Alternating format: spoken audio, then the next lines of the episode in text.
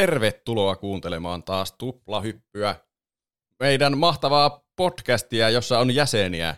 Minä olen Roope, tuossa on Juuso Hei kaikki. ja tuolla on Pene. Hei taas, pitkästä aikaa kaikille. Juuso ja Pene on saanut riitansa sovittua ja me ollaan päästy kaikki saman mikrofonin ääreen. Se on ystävänpäivän ihme. Kyllä, Niinpä. Kaikki on taas ystäviä näin ja on. kaikki on jaksossa mukana. On Vähintään yhden aiheen ajan. Niin, katsotaan mitä siis ensi jaksoja. viikolla tapahtuu. Tuplahyppy-podcastissa me puhutaan joka viikko peleistä, elokuvista, musiikista, popkulttuurin ilmiöistä tai jossain tapauksissa kuuntelijoiden kirjoittamista fanifiktioista. Joka, Mitä? joka tiistai meillä on yleensä kaksi aihetta, vaikka tänään on eri, erityishetkellisesti yksi aihe, joka jatkuu koko jakson verran, koska on mahtava ystävänpäivä spektaakkeli erikoisjakso. Nämä Kyllä. aiheet, tämänkin päivän aiheen, meille tarjoaa meidän Patreon-tukijat, joihin voi liittyä halutessaan osoitteessa patreon.com kautta tuplahyppy. Sieltä se sisältö löytyy, kun menee sinne. Eurosta Mm. ylöspäin saa kaikkea sisältöä, Kyllä, kuten esimerkiksi meidän maagisia pre-show-materiaaleja, missä me äskenkin puitiin kovasti eilistä UMK-kilpailua. kyllä. Kyllä. Ja löydettiin erittäin mielenkiintoinen YouTube-kanava. Mm, kyllä. Ja Niin, niin, se kyllä kannattaa kuunnella mielestä. läpi varmastikin kaikille kuuntelijoille. sinne Totta, se on sorm, pääsee. sormia. Korvia. Hipeillä. Sormia hivelemään. Plus, jos te haluatte lukea nämä päässä? fanficit itse sitten vielä tämän jakson jälkeenkin, niin ne on sitten siellä luettavissa sitten siellä Patreonissa. Va- Mm. Kyllä varmasti on. Näin on, Emme varmasti unohda laittaa niitä Ei, sinne. ei missään nimessä. kyllä. Eli tänään siis luetaan kuuntelijoiden kirjoittamia fiktiivisiä tarinoita. Miten meidän pitää alustaa tämä? Meille on lähetetty tarinoita Mm. ja me luetaan niitä. No ehkä mä voin yrittää alustaa tätä, koska mä tämän, sain tämän idean alun perin. Eli me ollaan aikaisempina vuosina, meillä on melkein ollut semmoinen niin kuin joka vuosi oikeastaan joku fanfikkeihin liittyvä asia. Ei aina, mutta aika monesti ne on liittynyt fanfikkeihin, nämä tota noin, niin meidän ystävänpäiväaiheet, koska ne on siis aivan siis huikeata viihdettä, täytyy sanoa. Ja mä ajattelin, että nyt kun meillä on nyt vuosia ollut todella aktiivisia kuuntelijoita ja tosi paljon kommentteja ja muita tulee, niin mä olin nyt silleen, että no niin, nyt te saatte osallistua tähän. Laittakaa te teidän juuri nyt tällä viikolla aikarajoituksen sisällä ja kahden sivun merkkirajoituksen sisällä kirjoitettuja fanfikkejä meille ja me luetaan niitä täällä teidän niin kuin, silleen, juuri niin kuin kuvittelette, että fanfikkejä luetaan podcastissa. Niin, riskialtista tavallaan, koska ei voi tietää, tuleeko niitä liian vähän tai liikaa. Niitä tuli Mm. juuri sopivasti. Kyllä, Niin, kyllä. Niin aikaisemmin ollaan luettu niitä, mitä on löytynyt jostakin fanfiction-sivuilta Mm. netistä. Joskus mä oon Kyllä. kääntänyt englannista suomeksi niitä tekstejä. Mm. Että meillä on luke, luettu englanniksi niitä Niin, suoraan. kyllä. Sitten viime vuonna oli tosiaan niitä AIin kirjoittamia. ja Mm. se kans Mm. mm. tässä on myös hauska varmasti niin kuin niille kuuntelijoille, jotka niitä kirjoitti sitten meille, niin jotka, en mä tiedä, harrastaako jo valmiiksi kirjoittamista, osaa varmaan harrastaa, mutta joillekin tämä saattaa olla myös semmoinen, että onpas tämä mukavaa, pitäisikö tätä alkaa tekemään lisää. Ihan hyviä Sepä kirjoittajia meidän kuuntelijoissa on. Tässä tulee huumoria, romantiikkaa, jännitystä Mm. Mm. ja ennen Ja- kaikkea romantiikkaa. En Ja erinomaista ääninäyttelyä, sen me voidaan tietysti taata teille. Kyllä. Me Mm. mm. yritetään itse näitä hahmoja sitten Mm. mm. näytellä sitä, mitä siellä esiintyy. Tämä on jännittävää, osataanko me tehdä oikeutta kuuntelijoiden Niin. kirjoittamille tarinoille, vai pilataanko me ne täysin? No, Saa pitäisikö me, mennä, pitäisikö me mennä suoraan asiaan, että me nähdään, että mitä siinä tapahtuu, tai kuullaan?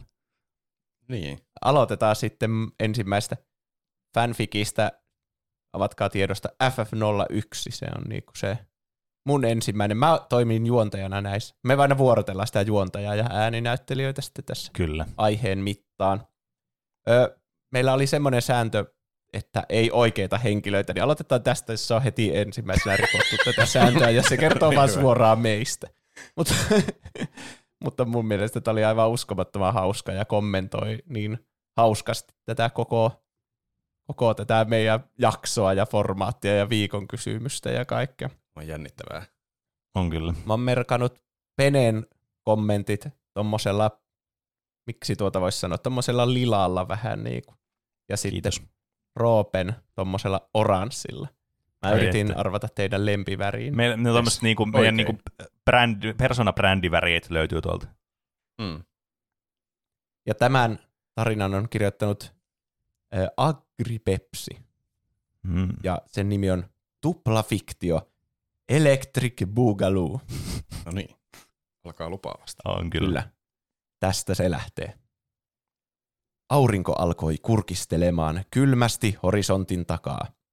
Sunnuntai oli saapunut Ouluun, ja jopa Oulun meritoppila säihkyi auringon kevyestä kosketuksesta. Paskakaupunni se oli vieläkin, mutta valmiina kohti uutta päivää. Oulun pohjoispuolella Nokian entisissä toimistotaloissa oli hiljaista. Osaa sen tiloista vuokrattiin ulkopuoliselle, ulkopuolisille, muun muassa vanhaa siivouskomeroa. Se toimi nyt Tuplahyppy-podcastin studiona. Oi. Tila oli sopiva, sillä podcastin tienestit menivät hiustenleikkuusiin ja hammaslääkärimaksuihin.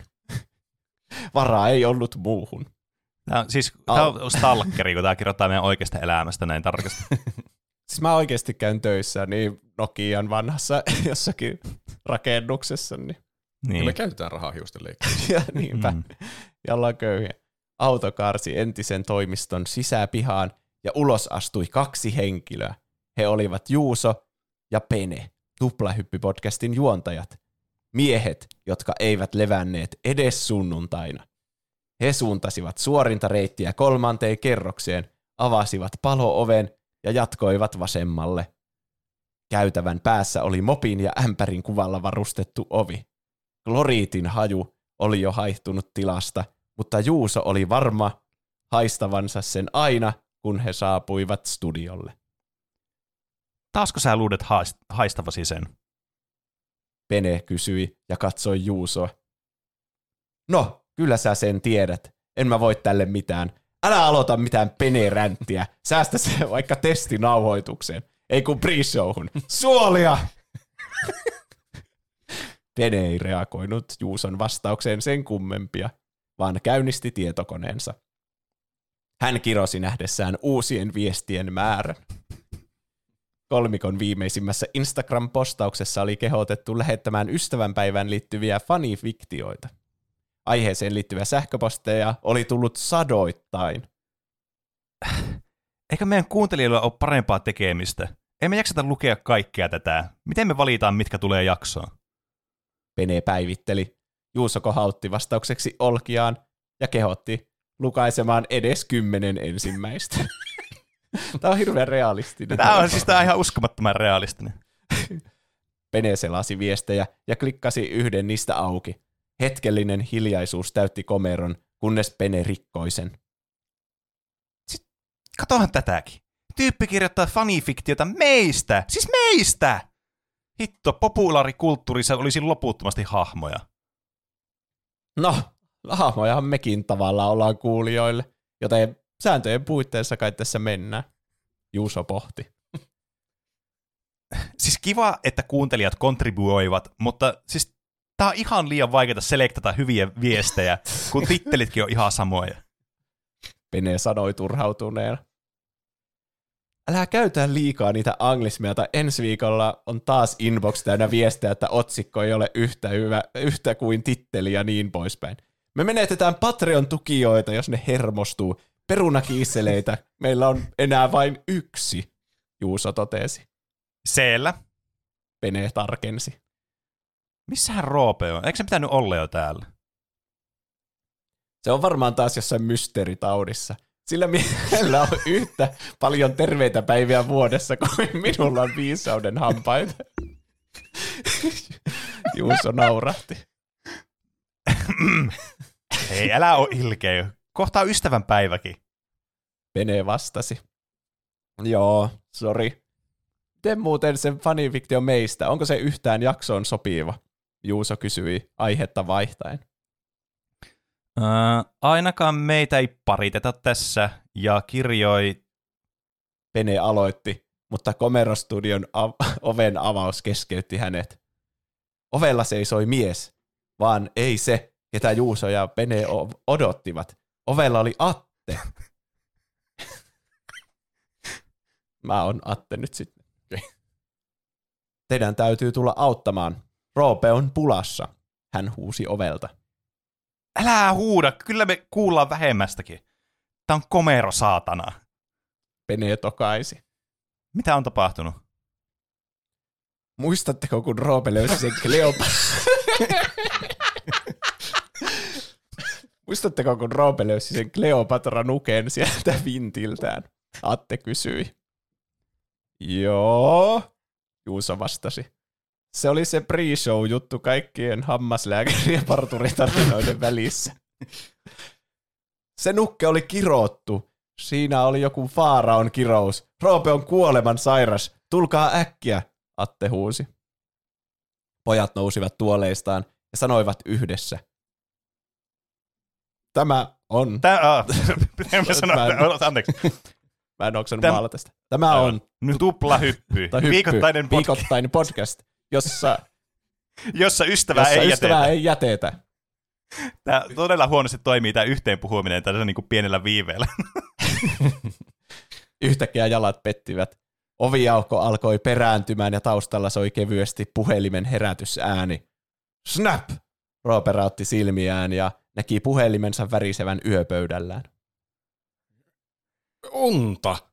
Tämä oli vain unta. Ei tarinoita saa lopettaa heräämiseen, hän ajatteli ja painoi puhelimensa torkkupainiketta. Takaisin uneen vaipuessaan hän muisteli vanhoja viisaita sanoja.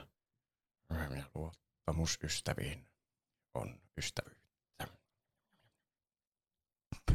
Ja esirippu laskeutuu. Mikä se on? Ne verhot menee kiinni ja siinä tarina loppuu. Oli Tämä, oli, tarina. tämä oli siis... Se siis Tää oli, instant voittaja, tämä on koska siis, se kertoi meistä.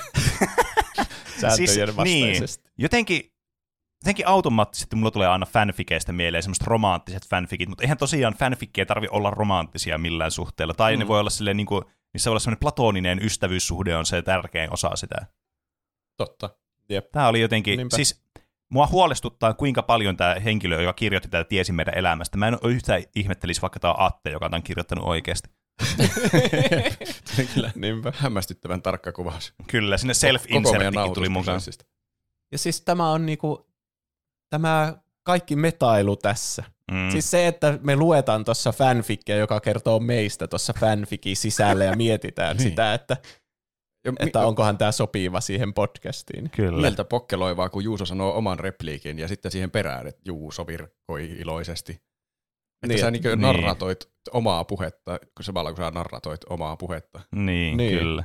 Ja siis tuokin vielä, että siinä oli ängetty noita anglismeja tuohon mun osioon. Mulla tuli mieleen viime viikon jakso, mistä sanoit, että se Garfield-elokuva oli siis suomennettu niin kuin mä olisin suomentanut se, eli ei suomennettu siis ollenkaan. niin, semmoinen fiilis tuli kyllä tässä että kans vahvasti, että tämmöiseltä kun mä kuulostan. Toki ei tämä onneksi oli yhdessä lainissa, vaan nämä, nämä tota noin, niin, anglismit. Oi, se oli hyvä tarina. Joo, ja tuo Kleopatra vähän vitsi, Muistatteko te sen Kleopatra nuken, jonka Roope löysi? Siis pahaa, kun yrittää seurata tätä tekstiä kanssa samalla niin kuin silmillä, että missä ollaan menossa, niin sitten vähän niin kuin spoilaantuu siitä hauskasta jutuista vähän niin kuin pikkusen etukäteen, kun mä Niin näin jo. sieltä, että siellä on se Kleopatra tulossa. Jep, mäkin pari sanaa menen edellä ja sitten alkaa naurattaa jo valmiiksi. Niin, kyllä. Mutta aivan loistavaa, bravo. Oli kyllä. Jos tämä on meidän, jos tää on meidän niin se baseline näille jutuille, niin meillä on kyllä hyvä jakso tulossa. Kyllä. Eli kiitos äh, Mika Teelle, eli Agripepsi. Kyllä. Nimimerkille, Kyllä. kirjailijalle. Onko nyt minun vuoro kertoa tarinaa? Kyllä. On, kyllä.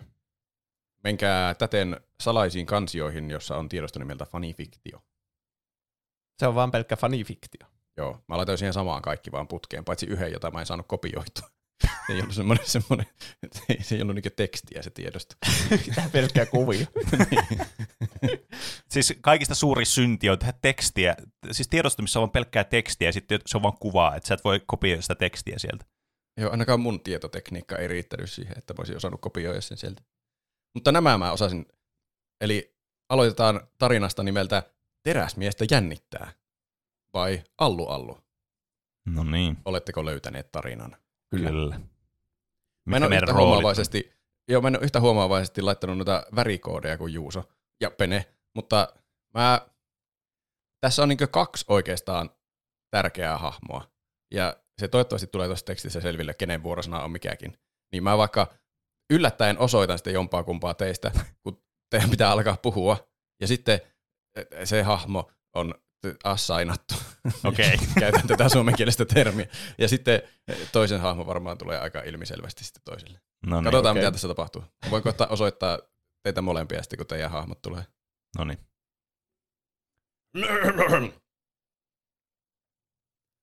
Clark oli jo kauan sitten oppinut pitämään supervoimansa piilossa. Tänä iltana kuitenkin hänen vahvuutensa oli lähellä paljastua. Hän hermostuneena naputti pöydän kantta ja lopetti vasta, kun hän huomasi tehneensä pienen lommon. Häntä jännitti naurettavan paljon.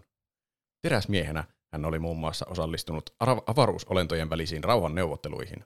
Jostain syystä puheen pitäminen kollegan läksiäisissä oli pahempaa. Nämä olivat, Cla- Nämä olivat Clarkin työkavereita, jotka tunsivat hänen aidon minänsä. Nyt hän ei voinut esittää itsevarmaa pullistelemalla trikoissa. Clark oli ollut planeetilla töissä vasta muutaman vuoden, mutta tyypilliseen tapaan hän oli ehtinyt ystävystyä useimpien kanssa. Myös Ronin, joka oli nyt jäämässä hyvin ansaitulle eläkkeelle. Perry oli varannut salin hienosta ravintolasta. Nyt suurin osa oli saanut ateriansa syötyä, mikä tarkoitti sitä, että kohta Perry aloittaisi juhlatilaa juhlallisuudet, joista ensimmäisenä olisi Clarkin puhe. Clark ihmetteli jännitystään. Hän tiesi osaavansa kirjoittaa pirun hyvin. Silti ramppikuume sai hänet ikoilemaan. Toivottavasti Lois ei huomaisi. Mutta mitä nyt? Perry vastasi puhelimeen ja poistui tarmokkaasti salista kiroten harjoittelija Jimin nimeä. Jimmy perkele! Toimituksessa oli sattunut jokin moka, ja Perin olisi korjattava tilanne puhelimessa. Tässä menisi jonkin aikaa. Tule Smallville, Lois sanoi ja raahasi Clarkin ulos kujalle.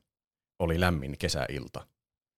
Clark muutama vuosi sitten oli tavannut kollegansa Lois Lanein. Hän oli tavannut naisen, joka oli itsevarma, jääräpäinen ja vähän pomotteleva. Nykyään Lois oli aivan samaa, mutta Clark tykkäsi siitä kaikesta. Lois ei kyennyt estämään silmiään käymästä läpi edessään seisovaa miestä. Pukusi on upea, pakko myöntää. Lois sanoi. Sen on täytynyt olla kallis. Olen yllättynyt, Maajussi. Luulin, että käytät kaiken palkkasi pienoismalleihin tai lehmien ostamiseen tai jotain. Tämä puku on itse asiassa laina rikkaalta ystävältäni. Clark ei voinut uskoa Brucea. Hän oli sanonut liikalle pelkästään sen, että tarvitsi jonkun huolehtimaan Metropoliksesta tänä iltana. Siitä huolimatta Clarkin asunnolla odotti hieno puku. Batman tiesi pelottavan hyvin Clarkin aikeet tehdä vaikutus Loisiin. Clark ei ollut ainoa, joka oli pukeutunut hyvin. Loisin mekko oli unohtumaton. Clark oli jo kauan sitten oppinut pitämään röntgen katseensa aisoissa. Ihan niin kuin sä lukisit ekaa kertaa. hän ymmärsi, että hänellä ei ollut mitään asiaa tirkistellä naisia, eikä hän edes tuntenut kiusausta tehdä niin. Yleensä. Mutta he, saako väliin kommentti? Eikö röntgen katsella vaan nähdä sen luut sitten? niin kai. Tota mäkin aina miettinyt. Äh, mm, äh. Clark, on päivän selvää, että sinua jännittää niin paljon, että en ole varma, että oletko pyytämässä Ronia treffeille vai pitämässä hänelle puhetta. No, nyt kyllä liiottelet. no enpäs. Lois tuli usein Clarkin luo väittelemään eri asioista. Clarkin laskujen mukaan Lois oli voittanut väittelyistä 47 ja Clark 30. Parempi olla ryhtymättä siihen nyt. Hetken aikaa kiemurtelusi oli hassua katseltavaa. Lois sanoi. Olet yleensä maailman rauhallisin mies, mutta rajansa kaikella. En kestä enää katsoa hermoiluasi, varsinkaan kun tiedän puheesi hyväksi. Olet planeetin toiseksi paras kirjoittaja. Kiitos, Louis. Louis, Lois, Louis. Louis, Lois, Lois, Louis. niin, pitääkö me lausua tämä niin kuin Roope on lausunut tähän mennessä? Eikö se ole Louis? Niin Mä on. sanonut Lois. Lois. Lois. It's Louis. Lois. Louis. Louis kuulostaa niin kuin Lewis. Niin totta. Semmoiselta miehen nimeltä mun mielestä. Louis. Mutta mä en tiedä. Louis. Louis. Meidän pitää etsiä se omituinen espanjalainen mies, joka kertoo, miten tuo Nyt sä voi sanoa tuommoisia referenssejä, niin meidän pre-show, jotka ei ole kuunnellut pre-showt. Lois. It's... Okei. Okay. Okei, sun pitää päättää Kiitos Lois. Mä sanon sen Lois. Joo. Kiitos Lois. Tuosta on apua. Hmm. Pidä se minulle. Lois sanoi epätavallisen ujosti. Tää on aina mahtavaa lukea niitä laineja, miten sanotaan. Niin. Dumbledore sanoi rauhallisesti. Mitä? Perillä kestää aina pitkään hoitaa asiat puhelimessa. Sinulla on aikaa. Pidä puheesi minulle. Tässä ja nyt. Ja Clark piti. Lois kuunteli tarkkaan ja nauroi puheen vitseille. Eikä se ollut kohteliaisuusnauroa. Clark oli niin monta kertaa kuullut Loisilta suoria sanoja, että hän tiesi, että kohteliaisuudesta Lois ei piilottelisi reaktiotaan. Ja Clark rakasti tätä piirrettä. Totuudenmukaisuus oli aina ollut Clarkille hyvin tärkeä arvo, ja kieltämättä teki hänen kaksoisidentiteetistä pienen paradoksin. Mutta hän tiesi Loisin olevan itsensä kaltainen totuuden suhteen. No, Lois osasi kyllä huiputtaakin, liiankin hyvin. Clark ei enää suostunut pelaamaan korttia Loisin kanssa, mutta aidoissa asioissa Clark luotti Loisiin enemmän kuin kehenkään muuhun maailmassa. Ja nyt hän näki, että Lois oli aidosti kiinnostunut puheesta. Clarkilla ei ollut mitään syytä huoleen. Hän oli kirjoittanut sydämestään. Se riitti. Se aina riittäisi. Clarkin puhe tavoitti yleisön, ja läksiäiset menivät hyvin loppuun asti. Clark sai nauttia hauskasta illasta ilman keskeytyksiä. Hän toivotti Ronille hyvät jatkot ja astui ulos ravintolasta. Jalkakäytävällä oli vielä Lois. Lois. Minä luulin, että sinä lähdit jo 15 minuuttia sitten. Ei- ei- En odottanut sinua tai mitään sellaista. Jämähdin ö, lukemaan uutisia kännykästäni. Mutta nyt kun olet siinä, niin varo roistoja kotimatkalla. Ai, ai kuinka? Ö, saatat olla iso ja lihaksikas, mutta kaltaisesi kilttiä pöhkömies kalliissa puvussa on hyvä saalis. Tämän sanottuaan Lois alkoi punastua hieman. Joo, ö, ei mulla muuta. Kiitos hyvää yötä, nähdään huomenna. Clark katseli hetken aikaa tarmokkaasti pois kävelevää naista, johon oli täysin ihastunut. Ehkä jonain päivänä Clarkin tunteet voisivat tavoittaa hänet samoin kuin hänen puheensa tavoitti juhlayleisön. Clark aloitti kotimatkansa. Matkan aikana Jimmy, kaikkien suosikkiharjoittelija, soitti. Hei Clark, miten meni läksiäiset? Ne meni ihan hyvin, Jimmy. A, mitenkäs sinun päässäsi? Sinulla oli joku juttu Perin kanssa. Joo, hetken pelkäsin, että päällikkö antaa potkut, mutta vissiin me saimme kaiken kuntoon. Siinä oli kyse siis semmoista taittovirheestä. Et sinä potkuja saisi. Peri tykkää tyylistäsi. Joo, mutta, mutta kuule Clark, Niin? minä tein sen virheen tahallani. Olen Loiselle pari palvelusta velkaa.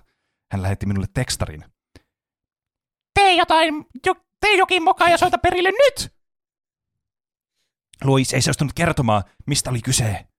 Tiedätkö sinä? Clark oli hämillään. Miksi Lois olisi nähnyt niin paljon vaivaa häntä auttaakseen? Ellei sitten. Clark oli jo kauan sitten oppinut pitämään supervoimansa piilossa. Tänä iltana hänen oli kuitenkin vaikeaa pitää askeleensa maassa. Uh. The end. Tuossa oli, tuossa oli hieno tuo loppu. Se, oli tommonen, Mm. se alkoi tuollain samallaan kuin se loppu. Mä tykkäsin siitä. Mm, Totta. niin, totta. Tässä oltiin tosi ineessä tuolla Supermanin tai teräsmiehen maailmassa. Joo, niin oli. Tämä oli semmoinen, niin kuin, Mm. tämä oli silleen, niin kuin pysyttiin tässä, tässä setelmassa kyllä tosi kovasti. Et ei lähdetty teekö, vetää semmoista turboahdettua 15 eri suuntaan tätä juttua, että vaan pysyttiin sille Niin. fokusissa. Oli tommonen hyvin keskitetty.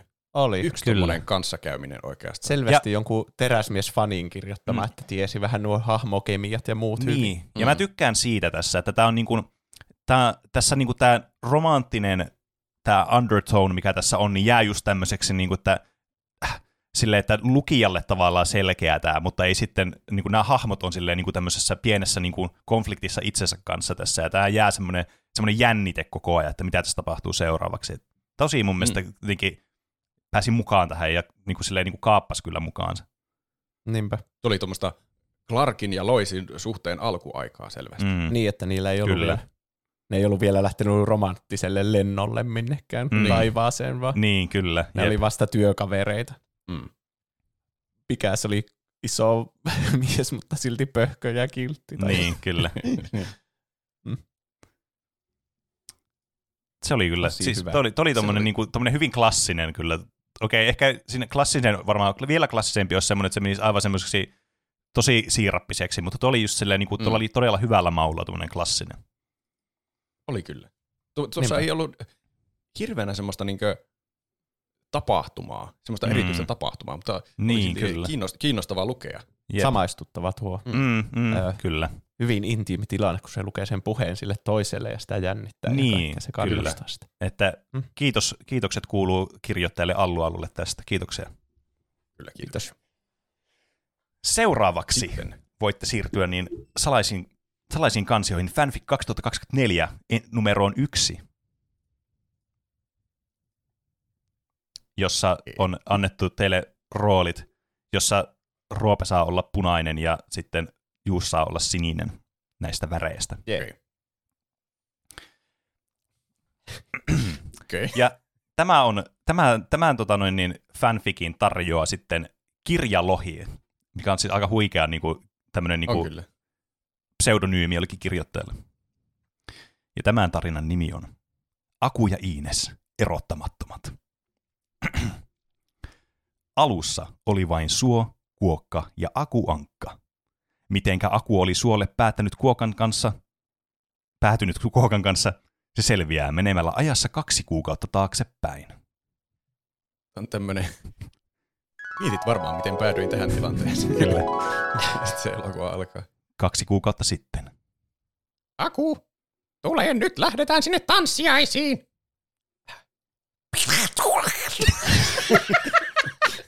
Wow. Jos sä pysyt tuossa roolissa tämän koko jutun aikana, niin tästä tulee niinku Disney approved. He kävelivät pitkin paratiisitietä kohti Ankkalinnan naisyhdistyksen taloa, kun Roopesetä ilmestyi paikalle.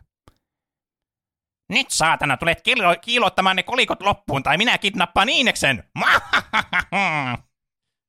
Iik! Aku löi Roopea turpaan. Aku löi Roopea turpaan, ja Roope joutui tikattavaksi keskussairaalaan. Herran Jumala, en tiennytkään, että olet noin vahva.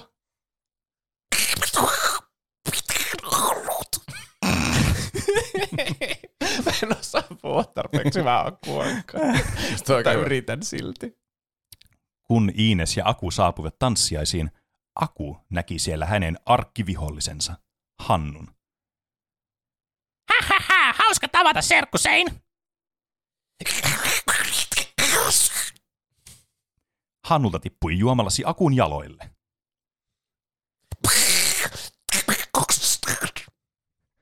Rauhoitus nyt vähän. Niinpä, Rumilus. Aku löi Hannua täysin päin tämän naamaa, ja Hannulta lähti taju kankaalle. Sinä, sinä, sinä saasta! Lyödä nyt omaa serkkua noin kovaa! Iines käveli raivoissaan ulos tanssiaisesta.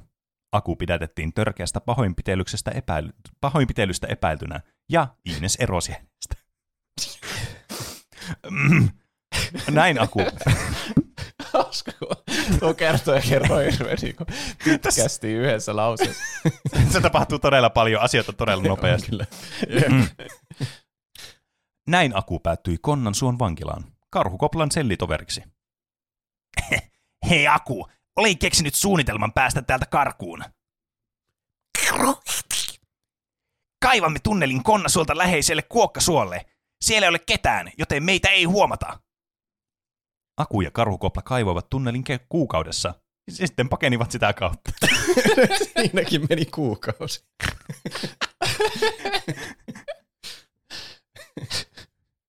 Yes, olemme nyt vapaita. Taas. Aku nä- näytti hyvin masentuneelta. Hän katsoi revittyä kuvaa Iineksestä, johon tipahti nyt kyynel.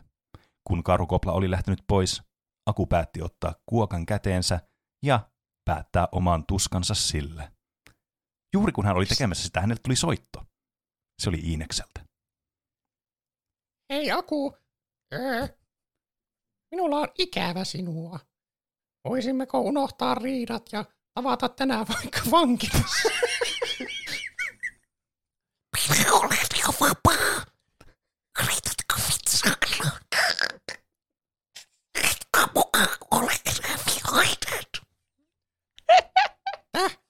No sehän on hyvä. Tavataan sitten vaikka kahvilassa. Ja ei, en ole vihainen, sillä Hannu on tosiaankin aivan kamala. Hän on stalkannut minua jo yli kuukauden. Hän sai jo lähestymiskiellonkin. Hän rumilus! Aku ja Iines tapasivat puoli neljältä iltapäivällä naisyhdistyksen, naisyhdistyksen kahvilassa, jossa Aku otettiin vastaan sankarina, kun oli läimässyt sitä Hannu Stalkeria. Sitten Aku ja Iines suutelivat toisiaan. He päättivät elää on... He päättivät elää onnellisesti ainakin tämän kuukauden loppuun saakka.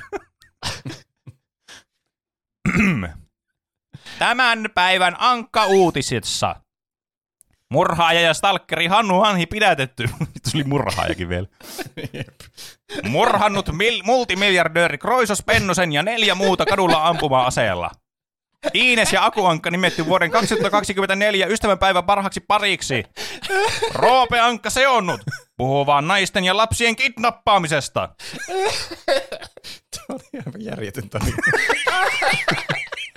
Oi joku. Niin kyllä nollasta sataa. Se oli, se oli Aku ja Iines erottamattomat bike-kirjalohi. Tämä oli tosi hyvä. Ei vitsi.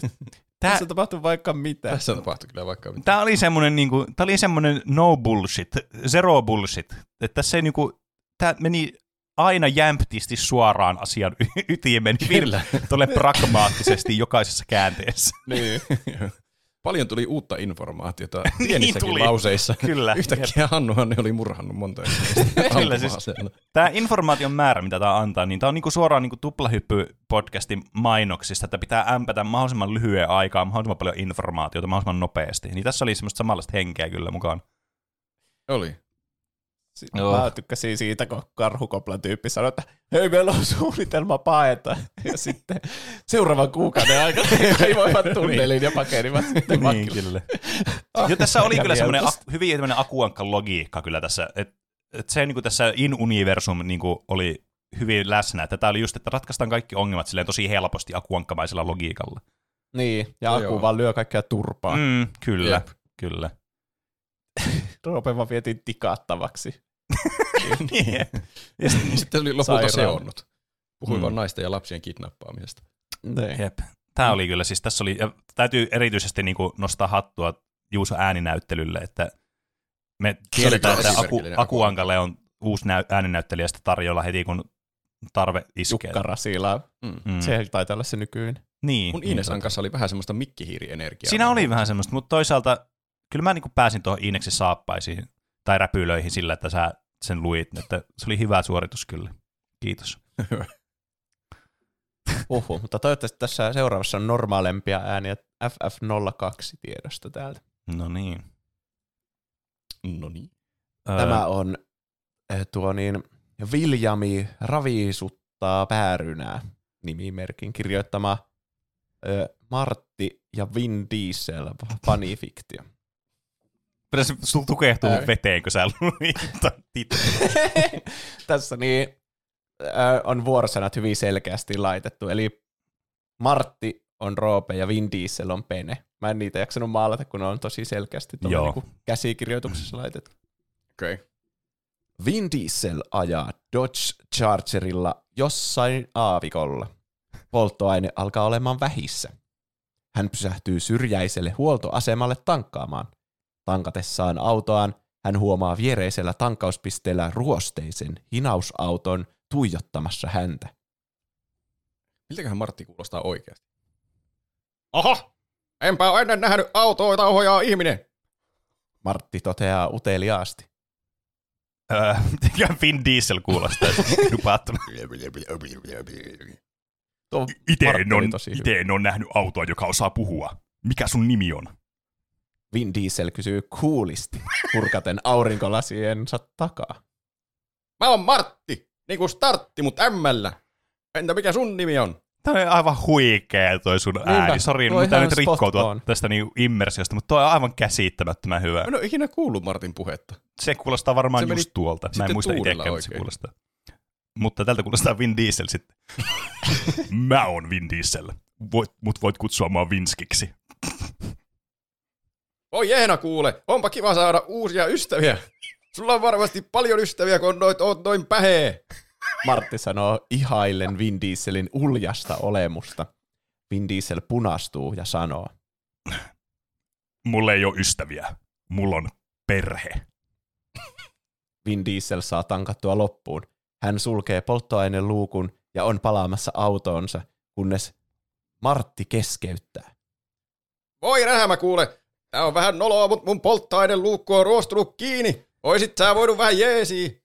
Martti sanoo samalla ihaillen Vin Dieselin voimakkaita käsivarsia. Tottahan toki. Vin Diesel sanoo viettelevästi. Hän kävelee Martin luo hivellen tämän ruosteen karheaa runkoa. Hän saa hauikset, jäy, hauikset jyristen aukaistua kiinni ruostuneen luukun. Martti huokaisee helpotuksesta. Hoh! Mä pelkäsin, ettei se koskaan aukeisi. Kiitti, Kavu. Nyt kun oot siinä, niin olisitko voinut täyttää mun tankin samalla? Martti sanoo hieman ujostelle. Totta kai, poju. Vin Diesel tarttuu. Tämä pitäisi lukea sillä matalimmalla mahdollisella äänellä.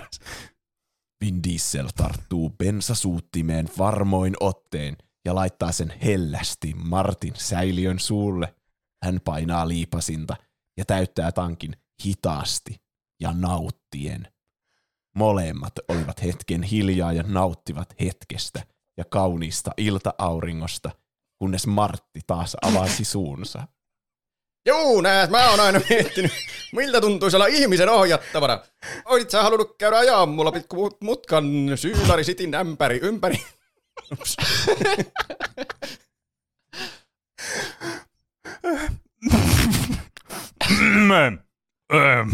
Se, ol- mm, se oli ysi kunnia, Martti. Sitä vartenhan perhe on. Vin Diesel sanoi hymyillen. Hän avasi Martin etuoven ja paljasti ruskeat nahkaiset penkit.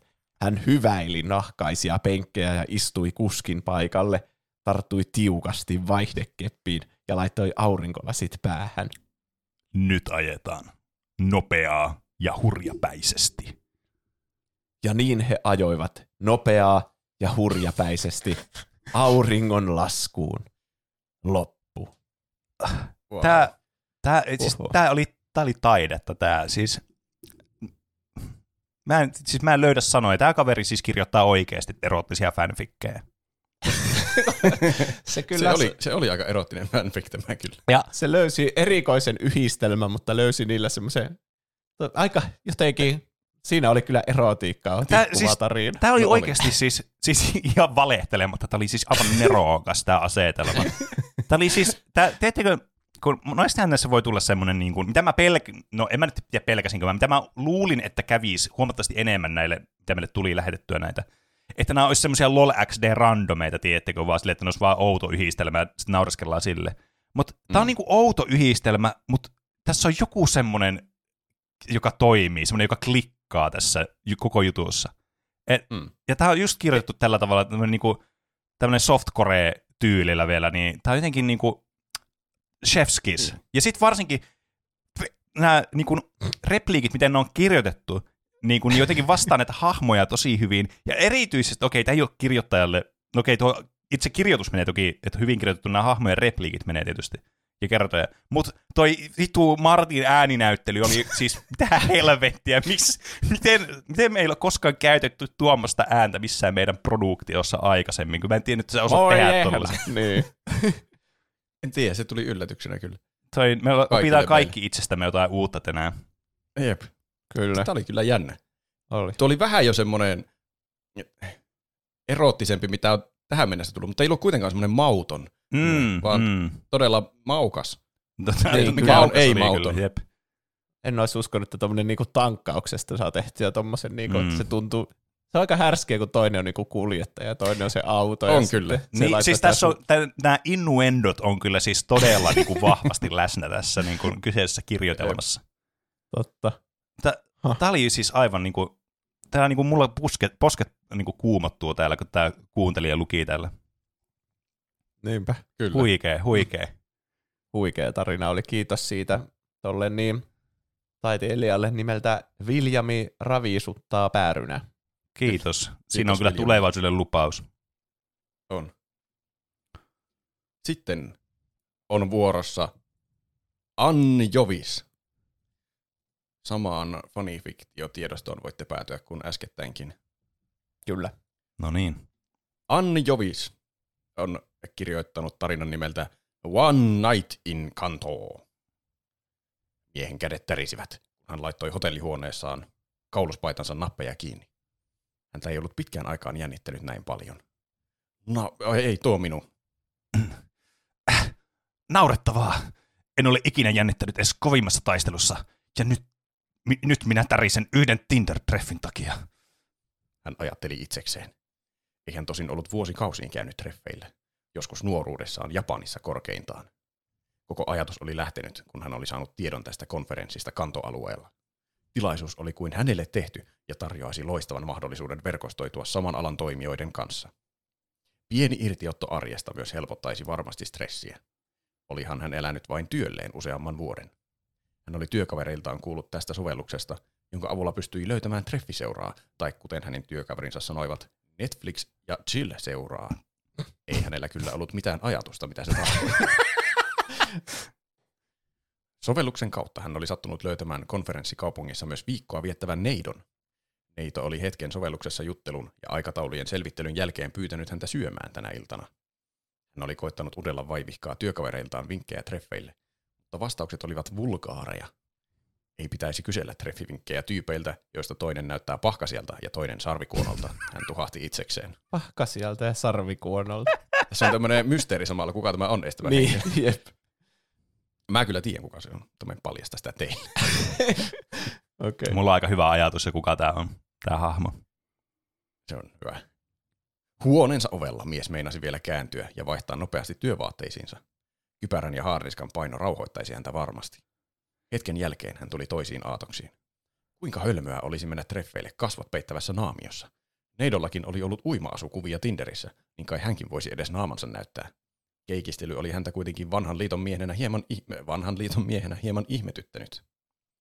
Kantoalue poikkesi paljon paikoista, jossa hän oli aiemmin käynyt. Täällä ihmisillä oli ystävinään eläimiä, joita he kutsuivat pokemoneiksi. Hotellin aulassa oli apuna isokokoinen ja nelikätinen lihaksikas olento. Se ei puhunut mitään. Hänen tuntemaansa kieltä hoki vain sanaa Mad Jump. sellaisen, kun saisi koulutettua ninjaksi, niin se olisi hänellekin iso apu. Muutama Pokemon oli taas näyttänyt aivan kilpikonnilta. Ja hän vihasi kilpikonnia. Lopulta hän löysi Neidon ilmoittaman paikan. Celadon Cityn pizza ja pub. Hän tavasi kyltistä. Hänellä oli oikeasti paljon huonoja kokemuksia pizzoista, mutta hän ei ollut kehdannut kieltäytyä Neidon ehdotuksesta.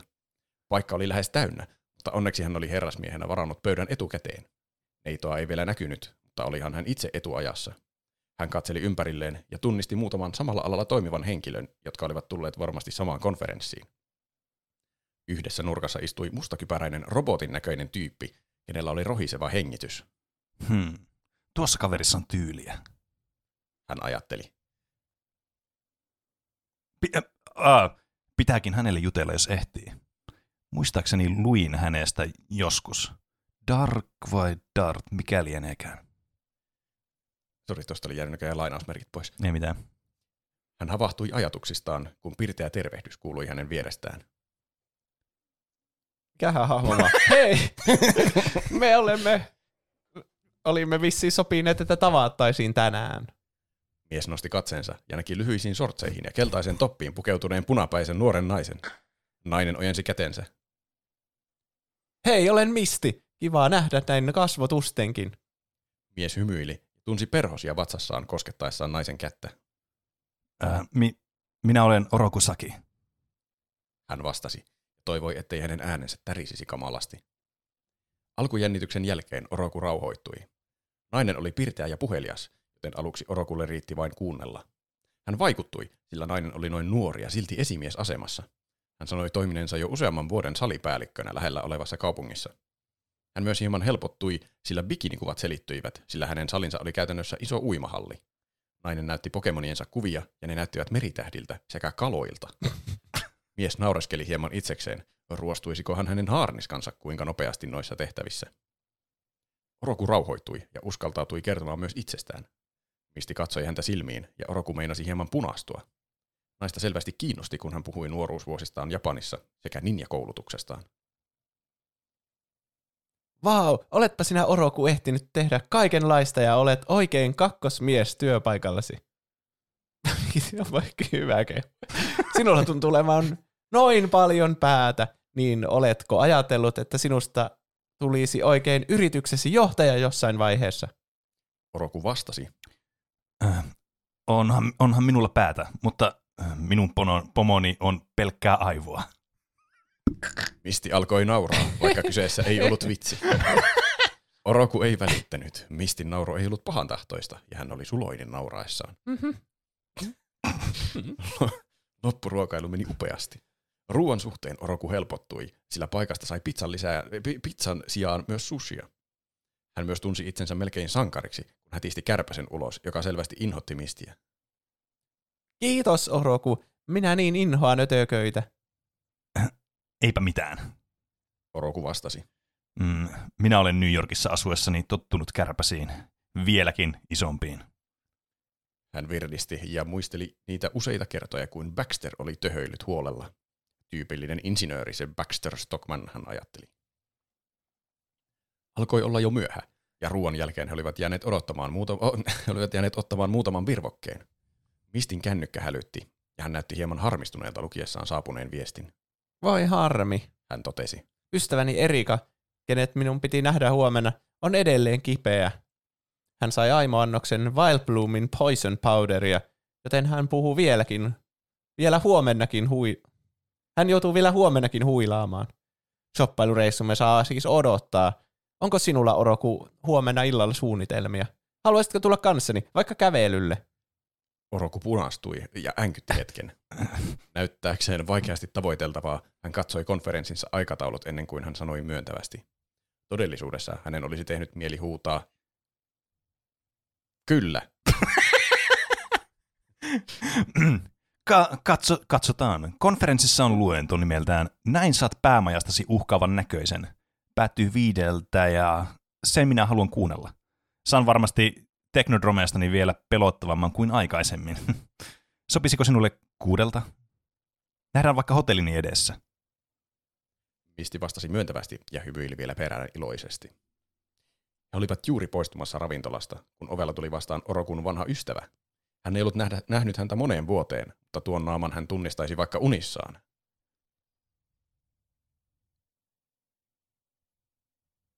Ah, oh, sorry, mä olin.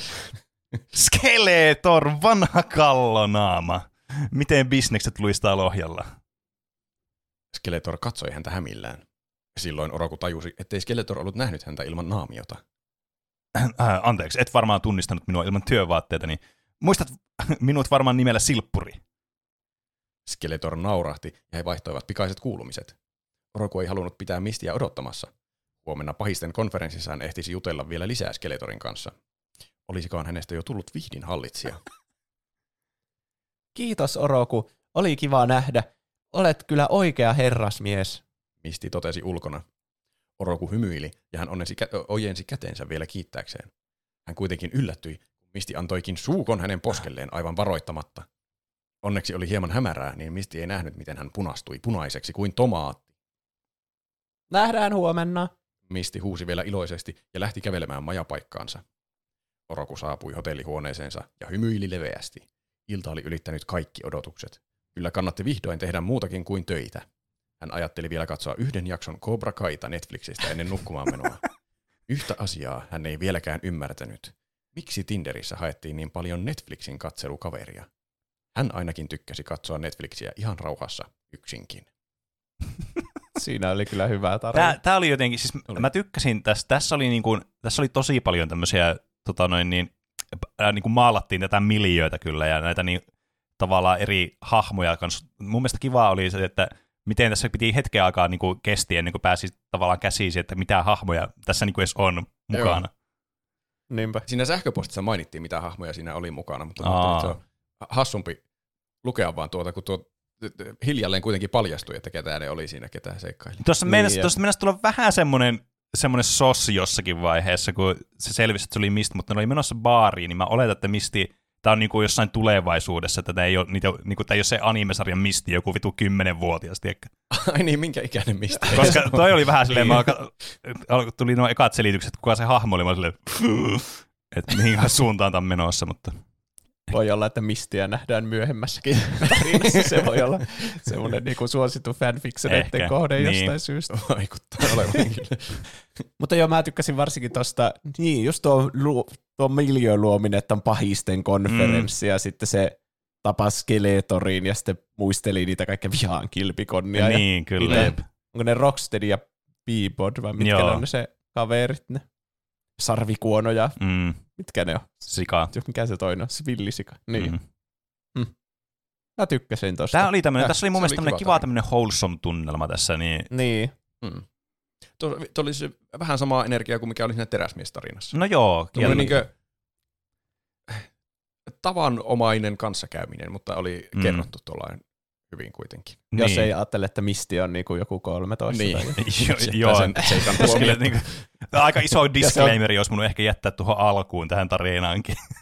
se on jossain Tinderissä bikinikuvia esittelee. niin. Mä tykkäsin siitä, että mm, hänkin esitteli Tinderissä bikinikuvia, niin ehkä mun pitää ottaa kypärä pois, kun mä käydään syömässä. Joo. niin, ja sitten selvisi, että se oli oikeasti vaan, kun se on töissä siellä uimahallissa. niin, Mm. kyllä.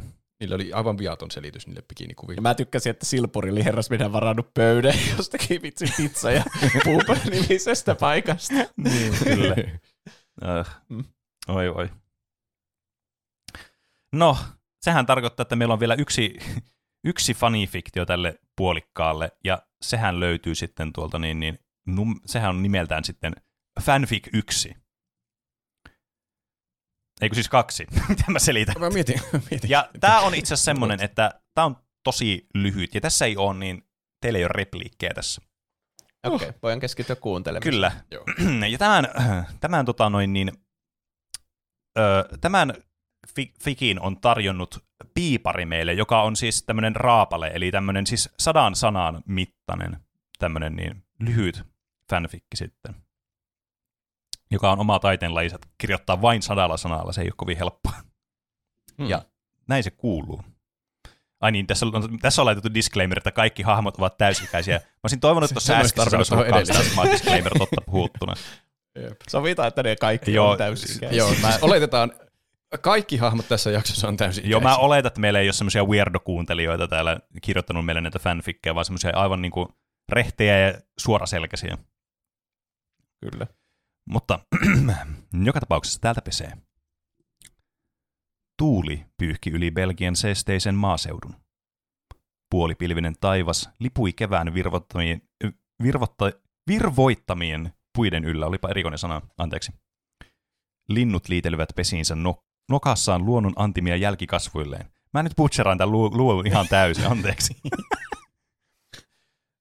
Kevät oli herättänyt myös vanhan merimiehen rakkauden kaipuun ja saanut hänen sydämensä lä- läikähtelemään. Jo pitkään vanha merikarhu oli katsonut vieressään astelevaa nuorukaista, seurannut tätä kuoleman vaaraan ja sen yli. Jokainen kielletty vilkaisu herätti hänessä yhtä lailla kauhua, ihailua kuin suunnatonta kaipuutakin. Kaipuuta jonkin luo, jonkun luo, jonkun, jota hän ei voinut saada. Olisipa hän vielä vanhan voimansa tunnossa. Olisipa hän voinut kääntää ajan rattaita. Uskaltaisipa hän avata sykkivän sydämensä, kääntää pojan hehkuvat kasvon puoleensa ja voi tuhannen turskaus tuota töyhtä hyyppää. The end. Tykkään tuosta viimeisestä lauseesta. Voi tuhannen turskaus tuota töyhtökyy. Kyllä. Tämä oli tota, noin, niin, tässä niin, sähköpostissa, mikä me saatiin tähän liittyen, niin tässä oli sanottu, että tässä oli jätetty nämä hahmot niin kuin auki, että päättelyyn varaa, Mm. että ketä hahmoja tässä esiintyy tässä tarinassa. Saitteko te kiinni Joo. tästä tarinasta? Tuohon tarvisi enemmän aivoja Mm. kuin mitä minä omaan. Se joku vanha merimies ja Mm. sitten joku töyhtöhyyppä. Niin. Onko se Tintti, Tintti ja se merimies? Niin, siis mun, mikä, vitsi, Tintistä, mikä se on se kapteeni nimi? Niin, se hotdog. Niin, ja sitten toi, mulla tuli mieleen kans jostain, siis tietenkin tässä myös tintti tulee mieleen, käy, mutta mulla tuli tässä lopusta jotenkin mieleen, että onko tuo toinen Sailori sitten joku Aku, joka tässä on mukana.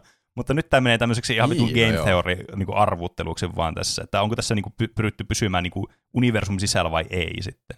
Mä en ole lukenut tinttisarjakuvia siis niin kuin iän ikuisuuksiin, niin mä en tiedä mitään muitakaan hahmoja siinä voisi olla, johon tämä niin kuin kuvaus kävisi. Voi mm. töyhtöhypällä tarkoittaa ehkä tinttiäkin, kun sillä on semmoinen tukka semmoinen. Aa, tää oli, aivan, no totta kai, on se sitten tietenkin tintti. Tämähän oli siis, a, tää oli liian big brain mun aivoille selvästi. Mä aloin liittin, mietin tää aivan liian niin kuin monimutkaisesti. Kun Niin se on vastaus... Belgiasta. Tintti Niin. on Belgiasta. Niin, kyllä, kyllä. Aa, kyllä. Okei. Okay. Eli tää oli tintti-fanfic ja nyt confirmed tässä meidän aivoitusten Kyllä. kesken. No joo. Mä niin ehkä liian kirjaimellisesti ajattelin tuo töyhty. Niin, niin mäkin ajattelin. Ja sitten varsinkin kuitenkin, kun tässä tulee tämä merimiesasetelma, tietysti mikä nyt pitäisi vaan itsestään selvää olla tälle itse kertojalle tai tälle niin kuin hahmolle, että tässä seurataan.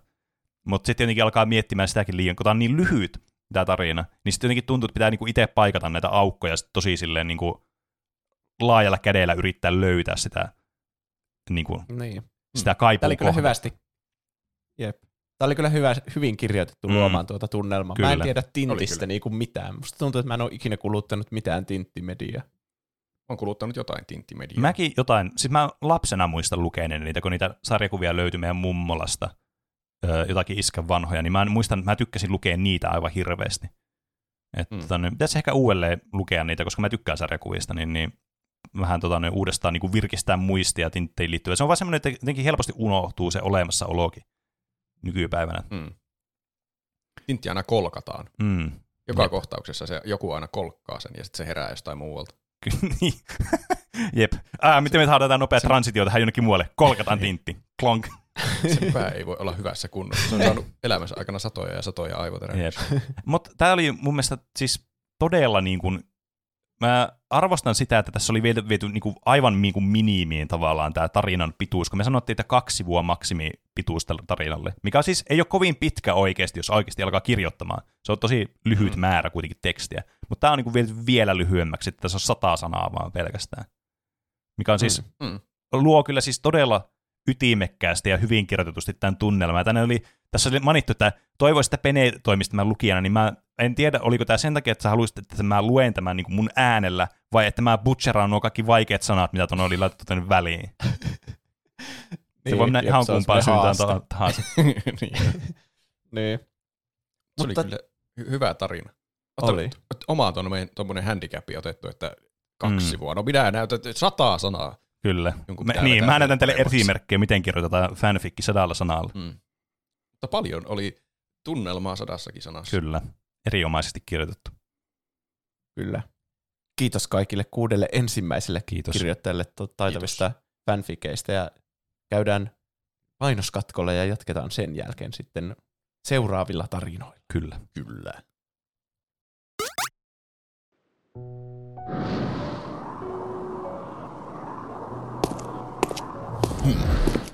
Yksi seitsemästä on jo menetetty. Sanoin, ettei olisi kannattanut laittaa kaikkia pelimerkkejä hänen varaansa. Hmm. Niin.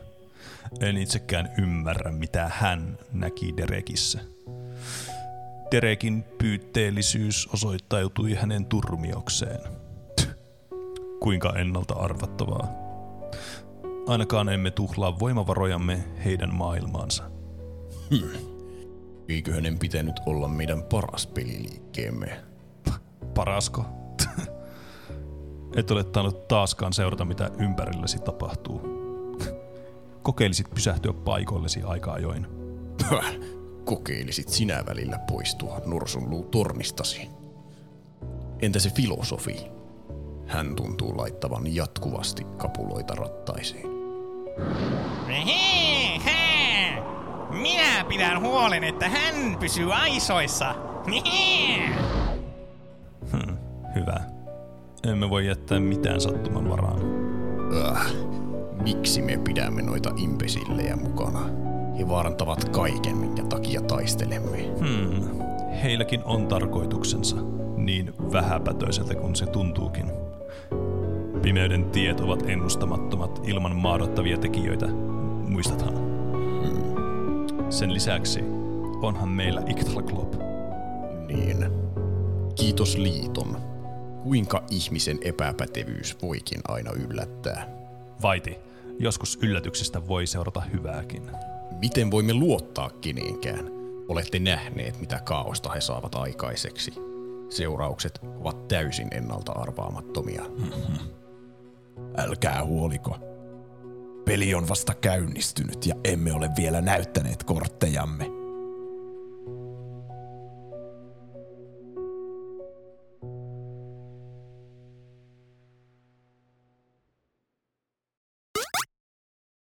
Huhu, nyt on ehditty käydä virkistäytymässä tässä välissä, kun posket punootti niin paljon noista edellisistä fanifikeistä.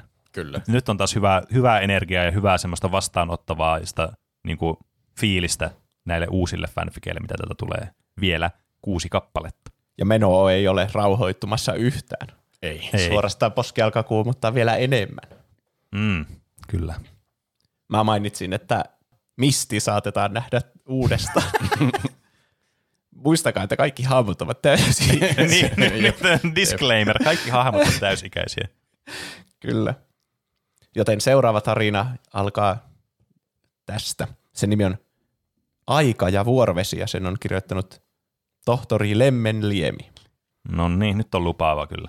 Muistakaa, muistatte omat värinne, värikoodauksen. Kyllä. Ro- lempivärinne. No niin. Kiireisessä Serulean kaupungissa, missä vedestä täyttyneet purot kietoutuvat tieverkostoon, Misti, tulinen salipäällikkö, löysi itsensä yllättävän seikkailun keskeltä.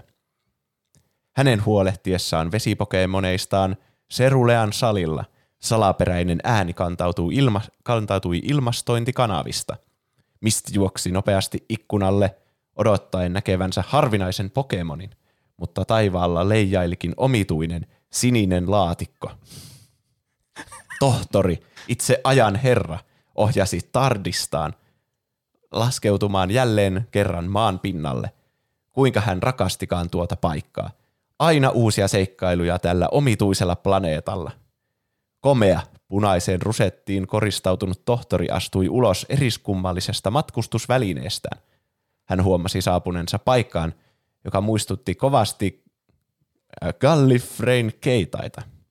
Hänen silmäänsä osui kaiken sinisen keskellä jotain tulenpunaista. Hän hymyili ilkikurisesti nähdessään valtavan hallin ovesta kävelevän naisen.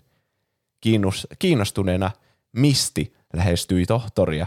Hänen Starmiinsa ja, ja Psydakinsa tarkkaillessa etäämpänä hämmentyneinä, joskin jälkeinen yleisen olotilansa takia. Ennen kuin hän ehti tiedustella sinisen laatikon alkuperää, tohtori selittikin jo havainneensa epätavallisia impulseja alueella, mikä sa- sai hänet saapumaan paikalle maahan. Heidän keskustelunsa keskeytyi äkillisesti korviin tunkeutuvalla pulssimaisella äänellä. Tohtori muisti välittömästi, miten hän törmäsi vastaavaan toisella planeetalla, toisella aikajanalla. Misti taas lasittuneella katseellaan huomasi tunteessa jotain etäisen tuttua. Mitä se oli? Tohtori osoitti omituisella kynään muistuttavalla esineellä ilmaan ja lähti välittömästi juoksemaan salin sivupuolelle, josta paljastui jylhät pystysuorat kalliot valtavalla luolastolla aivan vesirajan toisella puolella. Hetken tarkasteltuaan hän huomasi luolan suuaukolla kummallisen olennon, erehdyttävästi Pokemonia muistuttavan, mutta todellisuudessa ulkoavaruudesta peräisin olevan lajin Hypnon. Sen pyörteilevät silmät ja unettava lumoava aura vangitsi ihmisten katseet ja ajatukset. Ensimmäinen kerta maassa vai? Huusi tohtori Hypnolle. Tohtori ääni. Ups. Sun pitää nyt pysyä tässä roolissa. Se on nyt niin on.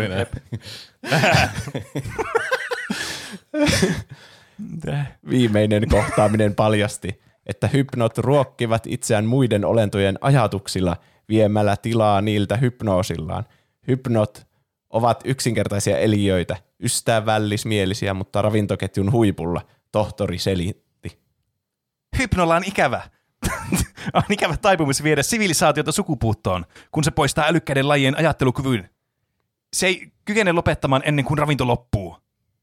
Misti väsyneenä kykeni juuri ja juuri ymmärtämään tohtorin sanat. Nyt on kiire.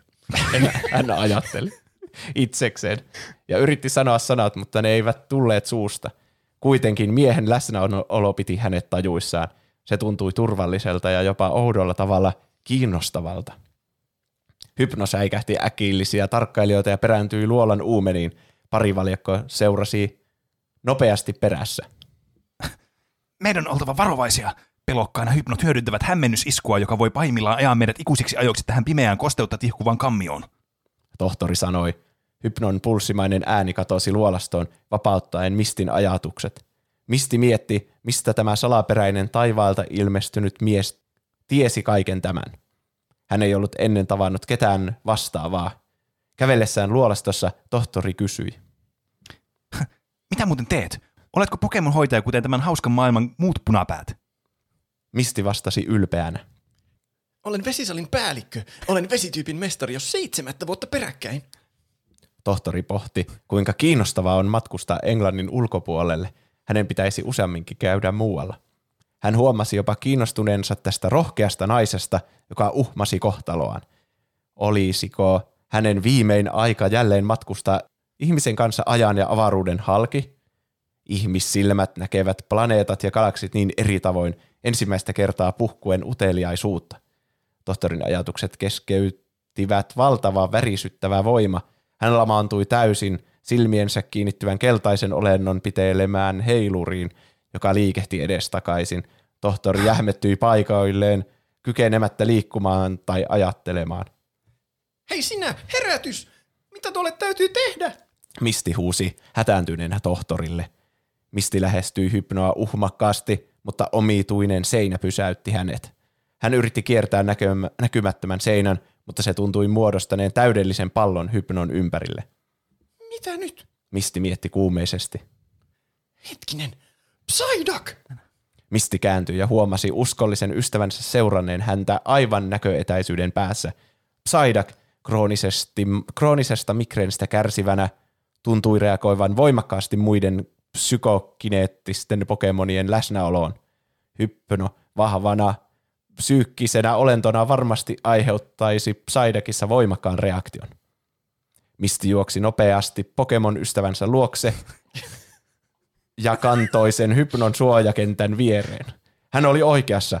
Psyduck välittömästi sulki silmänsä ja piti kovemmin päästään kiinni. Luonaan seinämät tärähtivät, kun kirskuva tunne kantautui jokaisen atomin halki. Samalla hypno menetti tajuntansa kohdatessaan täysin uudenlaista voimaa. Tohtori säppät, säpsähti äkisti hereille. Hän huomasi Mistin seisovan aivan edessään ja tunsi jopa kummallisen ihmissydämen sykkivän samaan tahtiin hänen sydämensä kanssa. Oletko kunnossa? Misti kysyi. Sanomatta sanaakaan, tohtori lähestyi hypnoa ja tutki sitä. Se on vielä elossa. Meidän täytyy välittömästi viedä se kotiplaneetalleen. He kantoivat ihmisen kokoisen hypnon takaisin sinisen laatikon eteen. Ette kai te molemmat tuonne mahdu? Misti kysyi hämmästy, häm, hämmentyneenä. Se on paljon isompi sisältä. To- Tohtori sanoi puolustuksekseen. Ovien auettua Misti hämmentyi. Kokonainen asunto. Ei, ei asunto, vaan alus. Voi, kumpa joku päivä pääsin avaruuteen.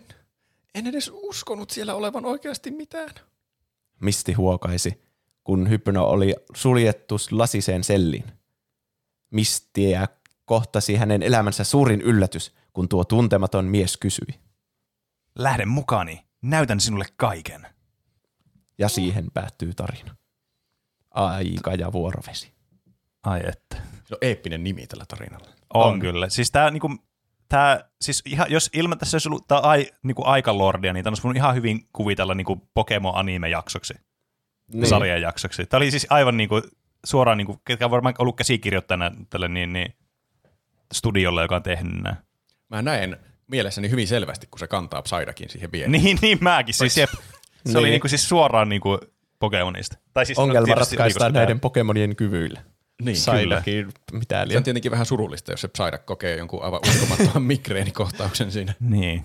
Niin, jep. Tämä nyt herättää minusta suuren kysymyksen, että, että onko tämä niin kuin, onko tämä planeetta, missä Pokemonit on, niin onko tämä nyt niin kuin maa vai ei?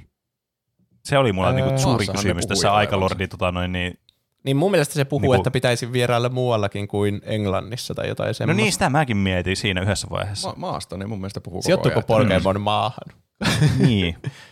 Mä mietin vaan, että jos tässä y- yhdistää, että niin kuin, toi Do- Doctor Who on kyllä semmoinen sarja, että se voi hyvin tämmöisessä fanficissa voi sanoa, että joo, se vaan menee sinne eri planeettaan tai eri jonnekin uni- universumiin tai muuta, niin aina pystyy Eli selittämään. aikajanalle. Niin, Niin. niin, kyllä. totta.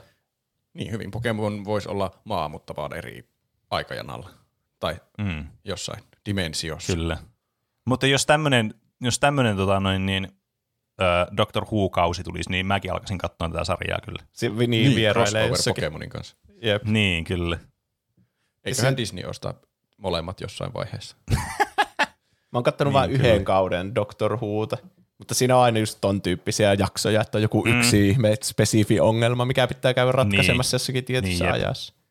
Mm. Tämä toimii sekä kyllä. Pokemon että Doctor Who-jakso. Jep, tämä oli siis Niin. loistava fuusio oli kyllä niin kuin kokaattu nyt. Tämä, niin kuin, tämä tota, tohtori Lemmenliemen niin fuusiokeittiö kyllä niin kuin on tässä niin kuin fanfikeissa niin kyllä niin kuin vahvana selvästikin. Mm. Että varmaan menusta löytyisi paljon muitakin hyviä tämmöisiä, niin kuin, tämmöisiä vaihtoehtofuusioita sitten. Jep. Ja Misti on täysi-ikäinen. niin. Eihän nyt Doctor Who Siinä ottaisi- sanottiin vielä, että se oli seitsemän vuotta putkeen ollut joku vesimestari kanssa jossakin. Mä oletan, että sen täytyy olla nyt ainakin vähintään kaksikymppinen tässä. Totta. Niin kai, kyllä. Joo. Se Doctor Who on aina mukana joku semmoinen normaali nainen siellä sen Mm. mm. seikkailuilla. Niin nyt Mististä ilmeisesti tulee semmoinen sitten Jep, Doctor. Whon kanssa seikkaile. seikkaile. kyllä. Hmm. Okei. Seuraavaksi mennään Ai että. sitten taas erilaiseen maailmaan. Minun dokumentissa numero kolme alla on tarina nimeltä Paikattu sydän, joka on Oho, kirjoittajana Huldanen. Paikattu mm. sydän. Tässä on hahmoja Karlak ja Dammon, jotka on jostain Hardforgeista. Mitä mä en oikeastaan edes tiedä, että mikä se on. Se liittyy jotenkin semmoisiin fantasiapaikkoihin. Ne on, mm. mä, en- mä en ole ihan varma mistä maailmasta se on, mutta se ei haittaa tässä tarinassa. Okei. Okay. Okei. He raahautuivat uupuneina viimeiseen valoon, joka oli ainut turvasatama varjojen kiroamassa maassa. Vain Karlakilla oli puhtia pysyä jalkeilla pakollista pidempään, mutta hänellä oli siihen hyvä syy. Sotilas? Karlak kysäisi. No? Taav vaikutti siltä, että kun hän saavuttaisi makualustansa, hän vaipuisi saman tien unten maille. Saanko ne ho- hornaraudan palat, mitä löysimme?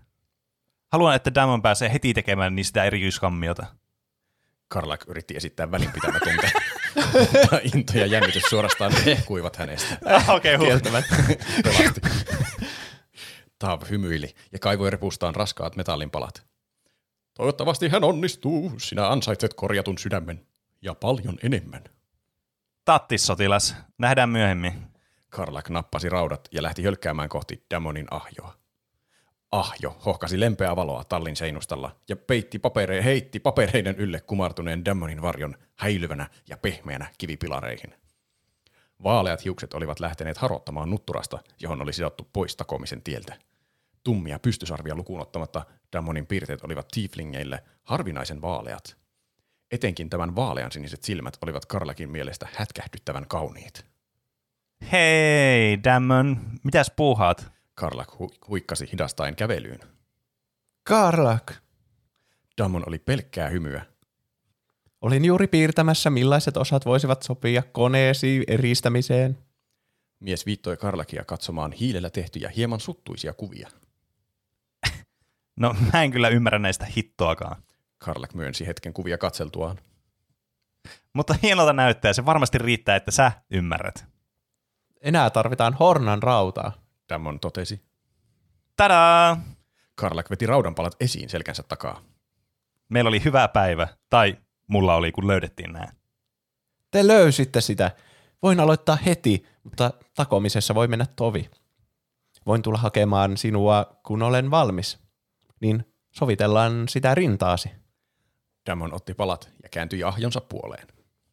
Ei, ei, ei. Mä jaksan kyllä odottaa. Karlak hyppi päkiöillään malttamattomana. Miten vain? Joudun kyllä, joudun kyllä keskittyä kokonaan tähän työhön. Materiaali on oikukas. Dammon hymyili ja aloitti työnsä. Karlak ei halunnut hukata hetkeäkään siitä, mitä oli luvassa, kun hän saisi eristyskammion sydänmoottoriinsa. Ensimmäistä kertaa vuosikymmenen hän voisi koskettaa toista olentoa, eikä mikään ollut hänelle juuri nyt arvokkaampaa kuin hellä kosketus ja halaus. Hän, istahti, a- hän istahti alas vain noustakseen jälleen levottomille jaloilleen. Hän katseli mielellään, kun Dammon sulatti, takoi ja karkaisi. Vasara iski rautaa vaivattoman näköisesti, vaikka työ vaati voimaa ja kestävyyttä. Ahjon hohkaava kuumuus sai hien valumaan miehen otsaa ja nenänvartta ja liimaamaan paidan kiinni selkään. Kun kädet pysähtyivät, hailakat silmät tarkastelivat valmistuvia osia huolellisesti. Välillä Dammon nosti katseensa ja hymyili vienosti Karlakille. Se oli suloisinta, mitä Karlak oli nähnyt, ja sai hänen moottorinsa kuumentumaan. Hän kuuli suihkinaa takanaan ja huomasi, huihkin, hu- hän huomasi huiskineensa hännällään tallin lattialla lojuvia heiniä. Hän tarttui häntäänsä nolostuneena, että oli innostunut niin paljon. Mutta hän valehtelisi itselleen, jos väittäisi, ettei muka olisi ajatellut Dammonia iltaisin siitä asti, kun tämä palkkasi, paikkasi hänen moottoriaan ensimmäisen kerran. Valmista. Dammon ilmoitti pyyhkien hikeä otsaltaan. Sinun täytyy kyllä taas itse asentaa se, mutta otetaan peili, niin näet paremmin. Asennus sujui vauhdikkaasti Damonin opastuksella. Eristyskammion palat olivat juuri sopivia, että ne mahtui pujottamaan moottorin ympärille, mutta ne yhdistyivät toisiinsa saumattomasti. Sitten käännä sitä vähän tänne päin. Hyvä, se on siinä. Dammon päätti ohjeistuksensa. Toimiiko se? Karla kysyi tunnustellen oloaan. Hän tunsi ihollaan kauan unohtamansa viileyden. Vain yksi keino selvittää. Dammon hymyili ja levitti kätensä kutsuen halaukseen. Karlak astui varoen Dammonin eteen ja kietoi hitaasti käteensä miehen ympäri. No, polttaako? Ei. Dammon vastasi vetäen Karlakin jykevän vartalon syliinsä. Ääretön helpotus ja riemu valtasi Karlakin ja hän nosti Dammonin jaloiltaan ja pyöri mies sylissään pari piruettia. Yes, kiitos, kiitos, kiitos. Kun Dammonin jalat tapasivat taas kamaran, hän huokaisi hieman ja hellitti rutistustaan Karlakista. Karlakkin, olipa vaikea sana, Karlakkin hellitti otettaan ja oli jo vetäytymässä halauksesta, kun huomasi Dammonin hännän kietoutuneen vyötärensä ympäri. Se oli hyvin intiimi ele. Jos hänen punainen ihonsa olisi voinut punastua, hän olisi punastunut. Sen sijaan hän tunsi moottorinsa hyrräävän kuumana uudessa kammiossaan. Dammon katsoi häntä silmiin epäröiden. Sun häntä. Karlak totesi, ja Dammon häkeltyi heti. Anteeksi, en, öö, Dammon takelteli nolona ja alkoi, alkoi vetää häntäänsä pois. Älä. Karlak pyysi ja alkoi kietoa omaa häntänsä Dammonin hännän ympäri. Ne kietoutuivat toisiinsa kuin köynnökset. Tilanteen lataus liimasi heidät jälleen toisiinsa. Dammon kietoi käteensä Karlakin niskan taakse. sinä olet niin... Hän aloitti löytämättä sanoja. Karlak ei edes etsinyt sanoja, vaan kumartui painamaan huulensa Dammonin huulia vasten. Ah. Ihan. Eihän se nyt tähän voi loppua. Cliffhanger. niin. Mitä seuraavana? Tää, niin, nyt vaaditaan Voit lisää. vain kuvitella. Tää, siis, mä, hyvä kun mä koko ajan mietin tätä tarinaa. Siis tää on niin, että mä kuvittelen tämän se, tää on siis Baldur's Gate kolmosesta tota, niin nämä hahmot. Ai. Niin mä okay. kuvittelen sen niin tota, pelaajan, siis pelaajahahmon, joka ei ole siis kumpikaan näistä välttä, no okei, okay, voi pelata Karlakilla, mutta oletetaan, että se oli se kolmas henkilö. Ja sitten on silleen, no niin, jes, nyt mä saan vihdoinkin tehtyä tämän tehtävän, että mä voin alkaa romantisoimaan Karliin kanssa, ja sitten Karla antaa alkaa romantisoimaan instanttina, vaan sen jonkun randomin kanssa, tai siis tyypin kanssa, joka fiksaa se. Se jää vaan kolmanneksi pyöräksi, vaan silleen, okei. Okay. Tämä tarina hämmensi mua, koko ajan tuli uusia elementtejä, että häh, okei, okay, sillä on joku kone sen jotenkin kehossa tai jotain semmoista, mm. että se pysyy hengissä tai jotenkin se ei voi paljon. koskea, kun se on niin kuuma. Ja sitten mm. yhtäkkiä se myös heilutti häntää sille, häh, what? minkälainen oli jo se, se oli oikein oot? Se on Kai ne oli tiefling. tieflingejä molemmat. Ai, mm. okei. Okay. Ta- paljon tuli tuommoista lorea tollain niin ohimennen tuossa. Mä tykkäsin Niin. tuosta, että siihen ei sillä, Kyllä. kaikkea ei selitetty sillä lailla auki, mm. vaan että ne vaan oli Jep. siellä. Joo, Totta. siis mäkin tykkään siitä tosi paljon. Se, on jotenkin, se lisää mun mielestä uskottavuutta. Toki tämmöisessä tilanteessa voi aiheuttaa myös niin kuin vaikeutta lukemiselle. Niin kuin esimerkiksi vaikka äh, Juuson tapauksessa ei, ei niin kuin ole sitä Niin, taustatietoa, niin se on paljon vaikeampi sit niin kuin päästä siihen mukaan. Toki se on ihan kiinnostavaa silleen tavalla, niin kuin tarinan kerronnallisesti niin kuin tavallaan löytää itsensä tavallaan semmoisena niin kuin vähän ulkopuolisena siinä ja yrittää niin kuin pistää yksi plus yksi aina niitä asioita yhteen. Mm. Et siinä, se lisää semmoista niinku, mun mielestä semmoista osallistumista siihen tarinaan enemmän. Tämä oli tosi hyvä, mä tykkäsin tästä. Oli kyllä. Kyllä, jep. Siinä oli, siinä oli latausta kyllä niiden välillä. No sitä siinä kyllä, Kyllä. oli. Se naisti jo Jep. heti alusta asti. Ei tarvinnut Mm, edes häntöjen kyllä. kietoutua ympärille. Ei. Ei. Mm. Mm. Onko sitten seuraavan tarinan vuoro? No näinhän se on. Ja täältä sitten tulee, kun menet, mä löydän, löytäisin oikean kansion, noin. Fanfic numero kolme. Ja tässä on sitten myös hahmoja teille. Sin- Siniset on jälleen äh, Juusa ja punainen on sitten Roope. Oh. Ja tässä on tämmöinen kirjoittaja, joka tarjoaa meille tämän uskomattoman tarinan, on kirjolohi Filee Ruodoton. Hetkinen. okay. Miksi musta tuntuu, että se aikaisempikin oli joku kirjolohi? Se oli, Se oli kirjalohi. niin oli kirjalohi. Ai, okei. Okay. Täysin eri henkilö. Kyllä, näillä ei ole mitään tekemistä toisessa kanssa.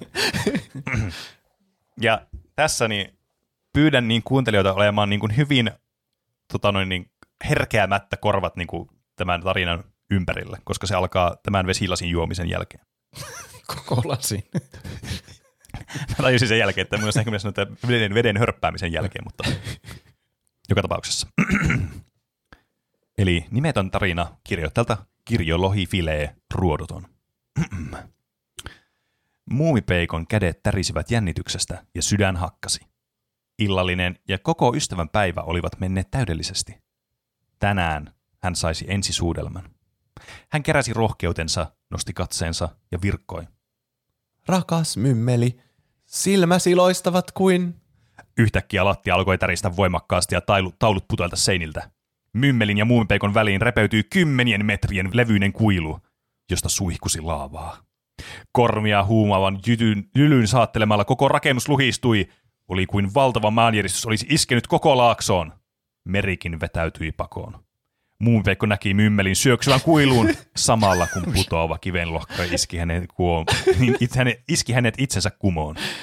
Peikko menetti tajuntansa ja tuli pimeää. Samaan aikaan toisella, toisaalla Sefirot riensi pitkin Walmarketin likaisia katkuja ripein askelin. Honeybee Innin ovella hän veti syvää henkeä ja koputti. Oven avasi upea nuori nainen, vahvassa meikissä, tiarassa ja punaisessa iltapuvussa. Sepirot, olet myöhässä.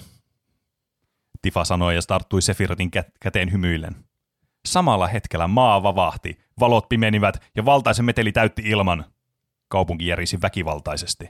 Hetkessä Walmarketin heiveröiset talot sortuivat ja kaos yltyi. Katso, Tifa, sektori kahdeksan lautanen. Meidän on paettava. Mutta oli jo liian myöhäistä. Sektoria tukeva pylväs petti ja silmän räpäyksessä koko slummi tuhoutui pirstaleiksi putoavan lautasen alle. Käsi toisen kättä puristaen Tifa ja Sefirot hautautuivat kivimurskaan. Pian kaukaisella meren rannalla kuutamon valaistessa maisemaa nähtiin uskomaton näky, josta kerrotaan legendoja vielä aikojen päästä. Lännestä saapui muumilaakso. Se jyrisi eteenpäin maanvyörymän tavoin maisemaa halkoen. Idästä tuli Midgar. Se oli riuht- riuhtunut itsensä irti perustuksistaan ja hitaasti, mutta varmasti sektorit ryskyen vyöryi kohti mumilaaksoa elonjääneiden vielä yrittäessä pelastua pois sen kyydistä. Niin Muumilaakso ja Midgar kohtasivat tuona kaunina ystävänpäivän yönä ja heittäytyvät rohkeaan tanssiin toistensa, toisiinsa kietoutuen. Yksinäiset vuoret kohosivat ilmaan y- ja yhä takaisin maan kuoreen. Makoreaktorit räjähtelivät ja sylkivät vihreää energiaansa ympäriinsä. Muumitalo ja uimahuone pirstaloituivat niiden iskeytyessä Sinran päärakennusta vasten. Sektori kolmen lautanen, kolmen, sektori kolmosen lautanen sinkoutui irti tukipilarista ja tuhosi Hemulin kasviluonnon. Laaksot ja niityt repeytyivät irti kalliosta. Tulipalot roihusivat pimeydessä. Meri tuli takaisin. Taivas ja maa olivat yhtä. Mitkarin tumman vihreä pimeä industriaalinen estetiikka sekoittui Muumilaakson rauhaisen ja melankoliseen utuun, ja lopulta oli vaikea sanoa, mihin Mitkar loppui ja mistä Muumilaakso alkoi. Kohtaamisen jälkiä korja- korjailtiin vielä vuosisatojen ajan, eikä kaikki palannut enää milloinkaan ennalleen. Mymmeliä ei koskaan löydetty. Kuitenkin tuon ohikiitävän tanssin ajan Mitkar ja Muumilaakso olivat olleet hetken onnellisia. Wow, tuo, tuo oli taidetta. siis, Tämä oli niinku semmoista, että siis mä hetken lu- luulin, kun mä luin tätä, että mä olin vetänyt vahingossa jotain mieltä laajentavia, kun mä, mä en ollut varma, että pysyinkö, siis luinko mä väärin tätä koko ajan vai mitä tässä tapahtuu.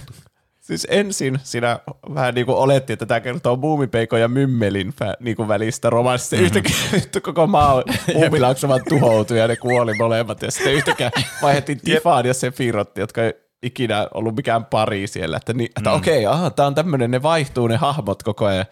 Mutta sitten mm. yhtäkkiä se pari ajattelin, olikin se, mä ajattelin, että siitä tulee Muumipeikko ja Tifa, että niille tulee joku romanssi, että ne yhdistyy mm. jotenkin. Mutta Mutta ei. sitten käänsi vielä kaikki odotukset tämä tarina. Niin, ne maailmat. Mm. Sitten sit kuvataanko hyvin romanttisesti, kuinka joku sektori kolmen lausainen tuo siihen muihin kasvihuone. Ja no mittasuhteet on ihan päin helvettiä, koska se on niinku semmoinen kaupungin kokoinen, aina semmoinen yksi lautainen tavalla. Niin, se, se varmasti tuhoaisi kasvihuoneen. Se tuoisi koko muumilakso. Niin, Mutta sitten- kyllä. Mutta toista Muumilaakso on aika iso kans, et, Mm. On, joo. mut, Ei sitä skaalaa ole ikinä annettu. Muumit voi olla itsessään jättimäisiä. Niin, totta. totta. Tämä oli siis, tämä oli kyllä siis mieltä laajentava kokemus kieltämättä. No oli. Oli. Tämä oli semmoinen, joka pisti meidän niin kuin käsityksen siitä, minkälainen, minkälaisia hahmoja tarinoissa voi olla, niin aivan uuteen uskoon. Niin. Ne voi olla olematta hahmoja ollenkaan. Niin. Kahdella maailmalla voi syntyäkin Kyllä. romanssi. Tässä kyllä osattiin niinku linkittää kaksi maailmaa täydellisesti toisiinsa. Kyllä. Kyllä, ne kietoutui toisiinsa sulavasti ilman minkäänlaista estettä. Kyllä. Mm. Aivan siis kerran, kerrassa suuremmoista taidetta. Kiitoksia Kirjo Lohi Filee Ruodoton. Kiitos. Kiitos. Kiitos. Kyllä.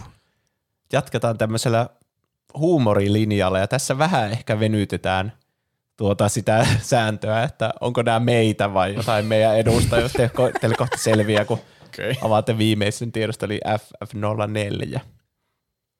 Tämä on ö, kirjailijalta Rakkauden laivojen suurkapteeni Krovardi 94, eli ihan vaan Krovis. Ja tämän fikin nimi on Niin erilaiset yhdessä ollaan. En just lainannut lyriikoita Robinilta. Okay. Tarina alkaa näin.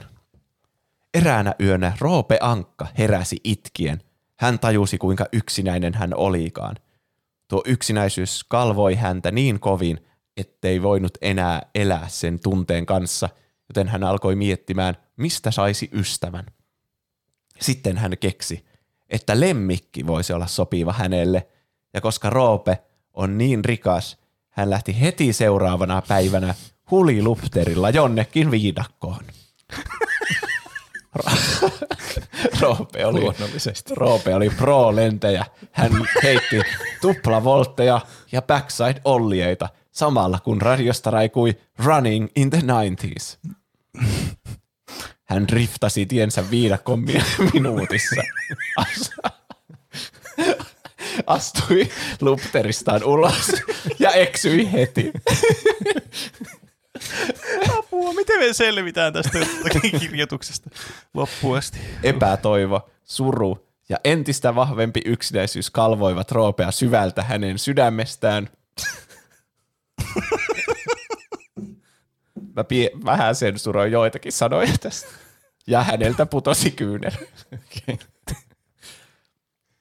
Lähettyvillä erässä korkeassa puussa nukkui pieni keltainen pörröinen turri.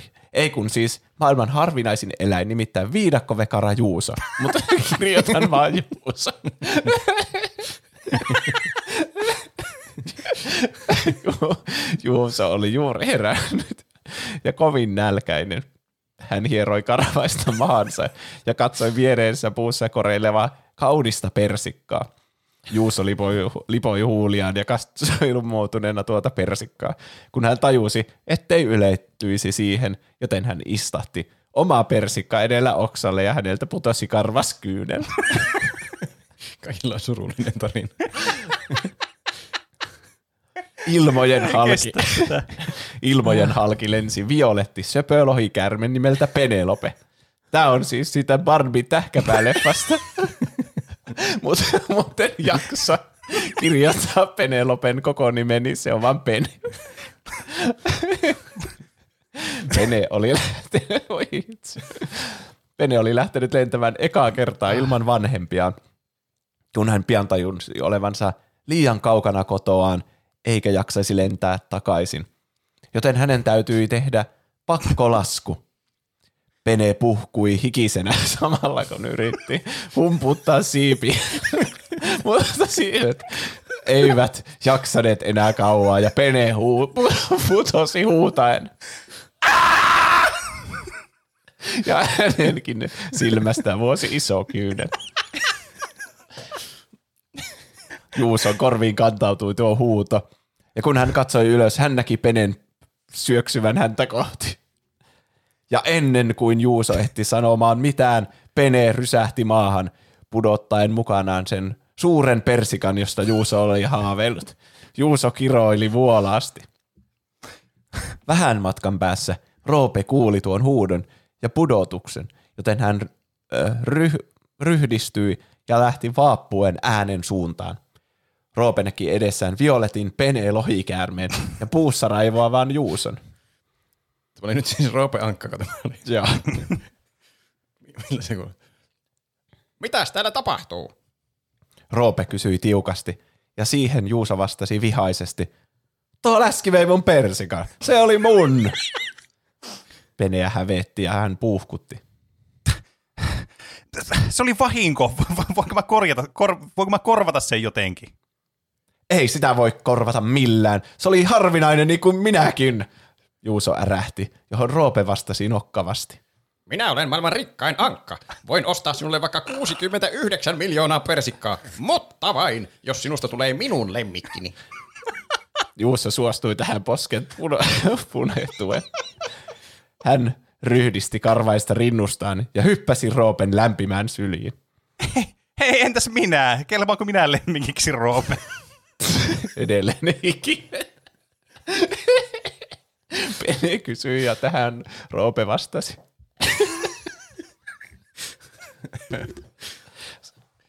Sinä olet minun uusi hulilupteri ja voit lennättää meidät Ouluun. En jaksa asua enää Ankkalinnassa. Voimme oikeastaan muuttaa kaikki sinne asumaan yhdessä. Mitä sanotte? Ouluun? Pene, ky- Pene kysyi ujosti punastellen. Tunne erään komean Spyro-nimisen lohikärmen nurkassa, joka asuu siellä. Eh, Ehkä voisin tutustua häneen. Uvu. Ja niin urhea Roope, persikan nälkäinen Juuso sekä blushaileva Pene lensivät yhdessä auringon laskuun. Loppu. Wow. Oho. Siinäkin kyllä tapahtuu vaikka mitä. Ei saatana. Siis ei tarvitse kyllä salilla käydä tänään, kun vatsalihakset on ihan kipeät. Ja naamalihakset. Oh. Ei tarvii reenata naamalihaksia enää. Ää, Sinä olet Siis- uusi hulilupteri. En tiedä, miksi oli niin huvittava sanavalinta, että ne puhkui hikisenä samalla, kun yritti humputtaa siipiä. Se tarkoittaa humputtaa Ai- siipiä. aivan siis kerta kaikki sen, siis vaikka tämä vaikuttaa tämmöistä ihan turbopasta pa- paskapostaukselta, mitä tämä tietysti on, siis, mutta tämä oli siis, tiedättekö, tämä oli sen verran hyvin kirjoitettu paskapostaus, että sä välillä katoa sitä niin kuin, sen paskapostauksen ja se todellisen fanfikin rajaa aina välillä, ja sitten luuli, että on oikeasti ihan vitun sekaisin, kun kuuntelee ja lukee tätä. Tämä, siis, tämä on sellaista niin kuin, eskalaatiota, mielen sisäistä semmoista niin kuin, surrealista taidetta. Että mä en, niin kuin, siis, tää on aivan huikea. Mä en tiennyt, että meidän siis tota, luki, lukijoista, mitä vittu, meidän kuuntelijoista löytyy tämmöisiä siis aivan niin kuin, siis veitsen teräviä kyniä kyllä sieltä päästä. Uhuh. Kyllä. Siinä oli, kyllä yllättävää kaarti hahmoja, mutta siis sääntöjen puitteissa. Täydellisesti noudatettu sääntöjä. Kieltämättä toi, toi Penelope oli kieltämättä vähän tuommoinen, oli yllättävä käänne kyllä tuossa. Mä en tiedä koko hahmoa, mutta ilmeisesti se on olemassa. Kai sen on pakko olla. Barbie. Hyvä, kun tuolla on tämmöisiä kirjoittajia, niin kuin semmoisia kom- välikommentteja, mutta niin. kirjoitan vaan Juuso. Tämä on siis siitä Barbie tähkäpää-leffasta. Niin, kyllä. Siis uskomaton niin kuin, aivan kertakaikkisen niin kuin, Wow. Tässä oli todella paljon kyllä huumoria Kyllä. mukaan. Oli kyllä. Jep. Ja se, Ja sopivan verran semmoista hyvää kirjoitettua sisältöä aina siellä välissä, että tämä ei vaan mene semmoiseksi lol XD randomiksi koko ajan. mm. Jep. mä tykkäsin, mä pystyin samaistumaan Roope-Ankkaan ihan täydellisesti tässä. Varsinkin kun se astui helikopterista ulos ja, ei kun hulilupterista ulos ja ä- eksyi heti. Se on Niin. juuri mitä minä tekisin, jos mä astuisin Se hulilupterista koko suunnitelma, Ulos. minä lähden jonnekin viidakkoon. Tämä on ihan uskomaton tarina. Oho. Jep. Ai vitsi. Mitähän tässä vielä tulee käymään, kun jatketaan tarinoissa eteenpäin? Niin. Niin, seuraava tarina onkin sitten vuorossa. Se ei ole enää sillä samassa tiedostossa, koska se oli se, mitä mä en saanut kopioituna si- sinne mitenkään, mutta se on siellä mun salaisessa kansiossa erikseen nimeltään Yhteinen matka. .pdf. Joo, No niin, kuulostaa hyvältä. tämä on siis, Mikä vitsi kuvatiedosto tää on? en ole ihan varma. Mutta tämä on Yhteinen matka by Dyrre. no niin. Kimaltelevien luolien isäntä kalautti tyhjän kolpakkonsa pöytään, pyyhki vahdon parrastaan ja kaatoi sitten itselleen lisää olutta. Hän nousi pöydän äärestä ja suuntasi askeleensa Aglarondin kimaltelevan katon alta ulos, aidon tähti taivaan alle. Tässä on ihan helvetin vaikeita sanoja tässä tarinassa, kun mä luin tätä etukäteen, en tiedä miten mä selviän tästä.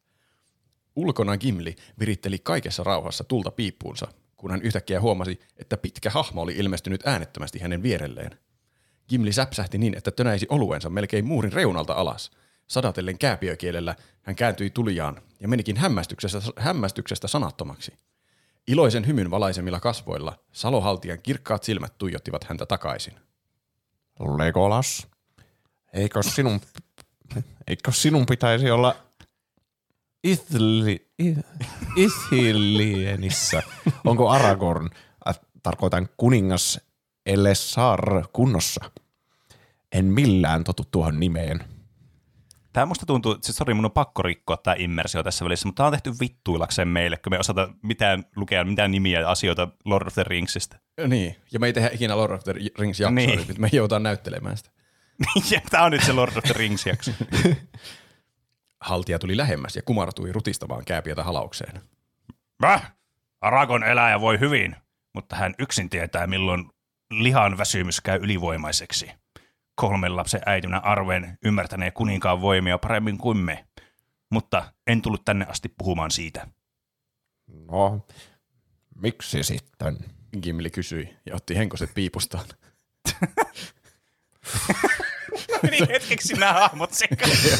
mä mietinkin, että Legolas kuulosti Mä kääpiötä. oikeasti ihan vitu mitkä tajut, hetkinen niin jo, en mä oo Gimli. Gimli ku...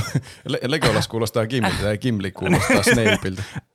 Anteeksi, minulla ei, minulla ei kurkkuu palannut tuolta lompasesta, mutta nyt olen kunnossa. No, sydämeni on käynyt levottomaksi ja se repii minua ka- kahtaalle. Ithlienissä meri on lähellä ja kutsuu minua, mutta sinä, rakas ystäväni, olet täällä, liian kaukana. He katsoivat toisiaan. Tällä kertaa Gimli ei löytänyt sanoja. Sormuksen sodan päätyttyä Legolas oli pitänyt sanansa ja tullut hänen mukanaan Aglarondiin, jonka kauneus, kuten Gimli oli luvannut, oli mykistänyt haltijan. Gimli oli vuorostaan kulkenut hänen kanssaan Fangornin puiden alla. Rauhan ja rakentamisen velvollisuudet olivat erottaneet heidät vuosiksi, jopa vuosikymmeniksi kerrallaan, mutta aina he keksivät mitä mitättömimpiä syitä tavata toisiaan. Aion purjehtia länteen ja seurata sormuksen kantajia, Gimli. Mutta vasta kun Elessar nukkuu pois ja Ela, El, Eldrani, Eldarion hallitsee, en kuitenkaan voi, eh, enkä halua jättää sinua tänne yksin kuolemaan. Kääpiön silmään kohosi liikutuksen kyynel, ja nyt hän puhui palakurkussa. Minkäs teet? Kuulut esikoisiin. Ja voit lähteä, kun me kääpiöt kuulumme tänne kuolevaisille maille. Saatan kyllä lopulta päätyä esi-isieni saleihin, mutta vasta kun maallinen majani makaa hautaholvissa ja ne on henkimaailman hommia, josta minä en tiedä varmaksi mitään. Saattuen jäsenä sinullekin kuuluu armo nähdä Valinor, ja kenties Aule tekijä itse. Legolas kumartui kuiskaamaan Kääpiön korvaan. Haluat kai tavata vielä valtiatar Galadrieli? Hänen miehensä asuu yhä täällä. Etsimme länteen ennen Celebornia ja voisit näyttää Galadrielille sen kauniin, krist- kauniin kristallin, jossa säilytät hän, häneltä lahjaksi saatua kolmea juusta. Gimli kaivoi kristallin esiin paitansa alta, jossa säilytti sitä vahvaan ketjuun ripustettuna. Hän tuijotti kristalliin vangittuja kutreja, jotka näyttivät, yhtä, ei, kun näyttivät yhä valovoimaisilta kuin kultaisen metsän valtiatar itse. Kutrit, joissa sanottiin sekoittuneen Valinorin kahden puun muinainen valo. Legolas oli paljastanut hänelle tarinan siitä, kuinka Feanor olisi kolmasti pyytänyt Galadrielilta edes yhtä suortuvaa tämän kultaisesta päästä, ja kolmasti hän oli tämän pakkomielteisen pyynnön torjunut.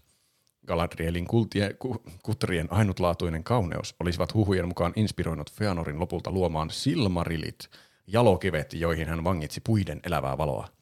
Mutta Gimliä puistatti, kun kuuli, että Feanor oli ollut tällä tavalla karmivan pakkomielteinen omasta veljen tyttärestään. Eikä tuolta ajalta ole selvyyttä, oliko turmeluksen lähde jo tuolloin vapaana häärivä Melkor. Tulen mukaasi. Gimli sanoi irrottamatta katsettaan kristallista. Ilkikurinen hymy nousi haltijan kasvoille. Noin vain. Eikö minun tarvitse suostutella sinua enempää nykiä naruista, jotka kutkuttaa mieltäsi? Gimli työnsi kristallin paitansa sisään ja katsoi iätöntä haltijaa vanhoilla silmillään. Ei. Mestari viherlehti. Sillä en ole etsinyt itselleni tältä vaimoa. Parrakasta pörröpäätä, vaan sydämeni kuuluu jalon kansan naisista kauneimmalle. Gimli otti huikan olutta ja katsoi muurilta syvänteen alla levittyviä Rohanin tasankoja. Kun, eikö tämä mun, kun isäni lähti Erevorin retkelle, minua ei kuusikymppisenä huolittu mukaan, koska se oli liian vaarallista. Pö. Rautajalka oli puolet nuorempi. Pelkkä pojankoloppi surmatessaan asuikin Morjan porteilla. En ole enää nuori. Jestas, täytän ensi vuonna 260. Et uskokaan, kuinka vaikea kääpion on tässä iässä yrittää kaiken yltäkylläisyyden ympärillä pitää itsensä kunnossa ja vastaan vatsan ympärys omaa pituuttaan pienemmissä luvuissa. Olisi pitänyt pestata joku kuvanveistäjä tekemään harjoituksista niin montaasi vuosien varrelta. Höh! Mutta ajatuskin siitä, että seilasimme yhdessä ja näkisin Galadrielin vielä kerran vetristää jäseneni ja saa minut tuntemaan itseni sataa vuotta nuoremmaksi. Kasvakoon partasi sitten yhä pidemmäksi. Se on sovittu. Gimli tarttui muurin reunasta ja kailotti sellaisella metelillä riemuhuudon, että Ämyrilinnan torvikin olisi jäänyt toiseksi sen rinnallaan. Kuuletteko kaikki? Minä lähden länteen. Kuuletko siellä murjotuksen mäellä mettässä, Siikeleborn? Menen tapaamaan suloista valtiatarta ennen sinua. Pidä kiirettä ja seuraa pian perässä, tai valtiatar vielä mielistyy minuun, suukottelee partani piloille ja unohtaa sinut. Ha-ha! Gimlin pomppiessa kolpakko kaatui ja putosi kolisten alas muurilta. Moni iltavahdissa oleva vartija pyöritteli päätään ja ihmetteli tätä ylhäältä kantautuvaa mekastusta. Sitten Gimli kääntyi ympäri, kiskoi Legolaksen kumaraan ja antoi haltijalle suudelman keskelle suuta silkasta riemusta ja ilosta, kenties rakkaudestakin. Legolas nauroi ja sanoi, Emme lähde aivan tänään. Joten rauhoitu, rauhoituha ja ki- tai kiskaise sinua parrasta. Muistatko, kuin ensi kerran tein niin? Gimli puuskutti hieman ja rauhoittui. Senkus kiskaiset. Tajusin nimittäin sinä päivänä, että parrasta vetäminen sattuu paljon vähemmän kuin se, että olisin torjunut ystävyytesi kansojemme vihanpidon tähden, kuten Celeborn on pitkäpartojen kanssa menetellyt, vaikka väelläni ei ollut osa aika arpaa vanhoissa kaunoissa. Minun käy melkein häntä sääliksi. Melkein. Tarvitsen muuten lisää juotavaa, enkä tiedä mihin kolpakkoni hävisi. Siitä puheen ollen, et ole tarjonnut minulle vielä mitään. Legolas huomautti. Missä on se Durinin heimon kuuluisa vieraanvaraisuus? Se asia korjautuu heti. Mennään sisään. Nostetaan mallia ystävyydelle. Ei sinulla sattuisi olemaan mukana siis sitä Dorvin on niin väkevää viiniä. Ei ole ikävä kyllä. Mutta tavallinenkin viini käy, jos sinulta vain löytyy. Huutelit tuossa muuten vihermetsän suutaan. Kuulemani mukaan Celeborn on vetäytynyt Rivendeliin murjottamaan, kuten asian ilmaisit. Hyvä. Parempi, jos ei kuullut. Ehdimme valtiotteren luo ennen häntä. Lähdettäisinkö, häne, lähetettäisinkö hänelle sieltä sitten ystävänpäiväkortti pullopostissa. Se ei taida toimia niin. Luulen, ettei edes Manuet Kotkat pystyisi viestiäsi toimittamaan, mutta kaunis ajatus silti. Ja näin esirippu sulkeutuu näytöksen päättymisen merkiksi. Ah, kyllä. Tuo oli melkein täydellisesti äännäytelty kaikilta osapuolilta, paitsi multa sinä ihan. Kaksi kimliä. Tiedämättä, olin aluksi vähän hämmentynyt Juuson, ään, ääne, Juuson valitsemasta äänestä aluksi. Joo. Silleen, okei. Okay. Legolas oli Gimli ja Gimli oli Kalkkaros. Mutta sitten ne Mutta kyllä kaunis. loppua kohden muo- muotoutui aika hyvin Legolakseksi ja Gimliksi nuo äänet. Kyllä. Oli hyviä ääninäyttelysuorituksia. Joo, tämä oli siis, mä, siis tää oli varmaan niin kuin mitä tapahtuu oikeasti Lord of the Ringsistä, en tiedä. En ole nähnyt, mutta luulisin, että näin käy. Oli tuo, ilmeisesti- Mä kyllä tykkäsin tuosta tarinasta. Se, niin. Mm. Gimlin ja Legolaksen kaverisuhde on parhaita asioita niissä koko elokuvissa, mitä niistä jää aina mieleen. Niin Se on kiva, että joku kirjoittelee siitä tuommoisen Mm, tarinan. kyllä. Uskotko, että se menisi ihan romanttiseen suuntaan joskus? Suudellaan toista ja veitään parrasta. Mä oon Se- aina ajatellut sitä semmoiseksi platoniseksi yst- ystävyyssuhteeksi. Ja kyllä mä tästäkin Mm. mm. ajattelen vielä sitä semmoiseksi platoniseksi mm. Joo, ystävyyssuhteeksi. kyllä mullakin jäi semmoinen vibe tosta. Niin, Vaik- vaikka siinä semmoinen innostunut suudelma olikin, mutta mä luulen, että se oli puhdasta Se oli innostusta. plato, platoninen innostunut suudelma. niin, platoninen suudelma. se, tämmöistä platonista seksiä vai tämä oli. Ky- kyllä. Siis pelkästään niin, tota, niin kämppiksiä. Niin. Mehän mennään siis ihan tälleen platonisesti vaan naimisiin tässä vai Niin. mitä? Kyllä, platonisesti. Joo, paremmat tuet tulee, kun asuu yhdessä ja on naimisissa. Olen aina rakastanut sinua, Legolas. Platonisesti, tiedäthän. Kyllä, Tulkaa- minäkin sinua Ghibli. Platonisesti tiedetään. Tul- Tulkaas kaikki platonisesti hankitut lapsemme. Puoli haltijakääpiöitä. Kyllä. Ah. No niin, siinä kirjoitettiin jatkoakin täytyy Platonisen jatkoakin tuolle vielä. Mä en, tossa Kyllä. oli aika paljon lotriviittauksia, joita mä en ymmärtänyt. Ehkä Joo. sitä on aikaa, kun mä oon kattonut ne leffat. Jep. Joo, ja mä- Munkin niinku ei viimeaikaisin lotri-ymmärrys on Magic the Gatheringista, mikä on siis aika huolestuttavaa. Joo, mä en ole varma mainittiinko noita kaikkia asioita niissä leffoissa. Mä, mullakin on aikaa, kun on kattonut ne kaikki, että voihan ne joskus ohimennen tulla nuo sanat siellä eteen, mutta tarkkaan pitää kyllä lukea noita kirjayhdistelmiä, että ne tulee Mm. suusta ulos. Jep. Varsinkin kun tietää, minkälainen niin sotaisa joukko siellä odottaa vastassa, jos tekee virheitä. Jep. Mutta, Mutta kiitos, se oli hyvä tarina. kyllä, kiitos. Ja aika näyttää siltä, että kyllä, me saamme vielä viimeisen fanfikin. Uh, yes. Uu, yes. Ja se onkin sitten, se onkin sitten vähän tämmöinen pidemmän puoleinen.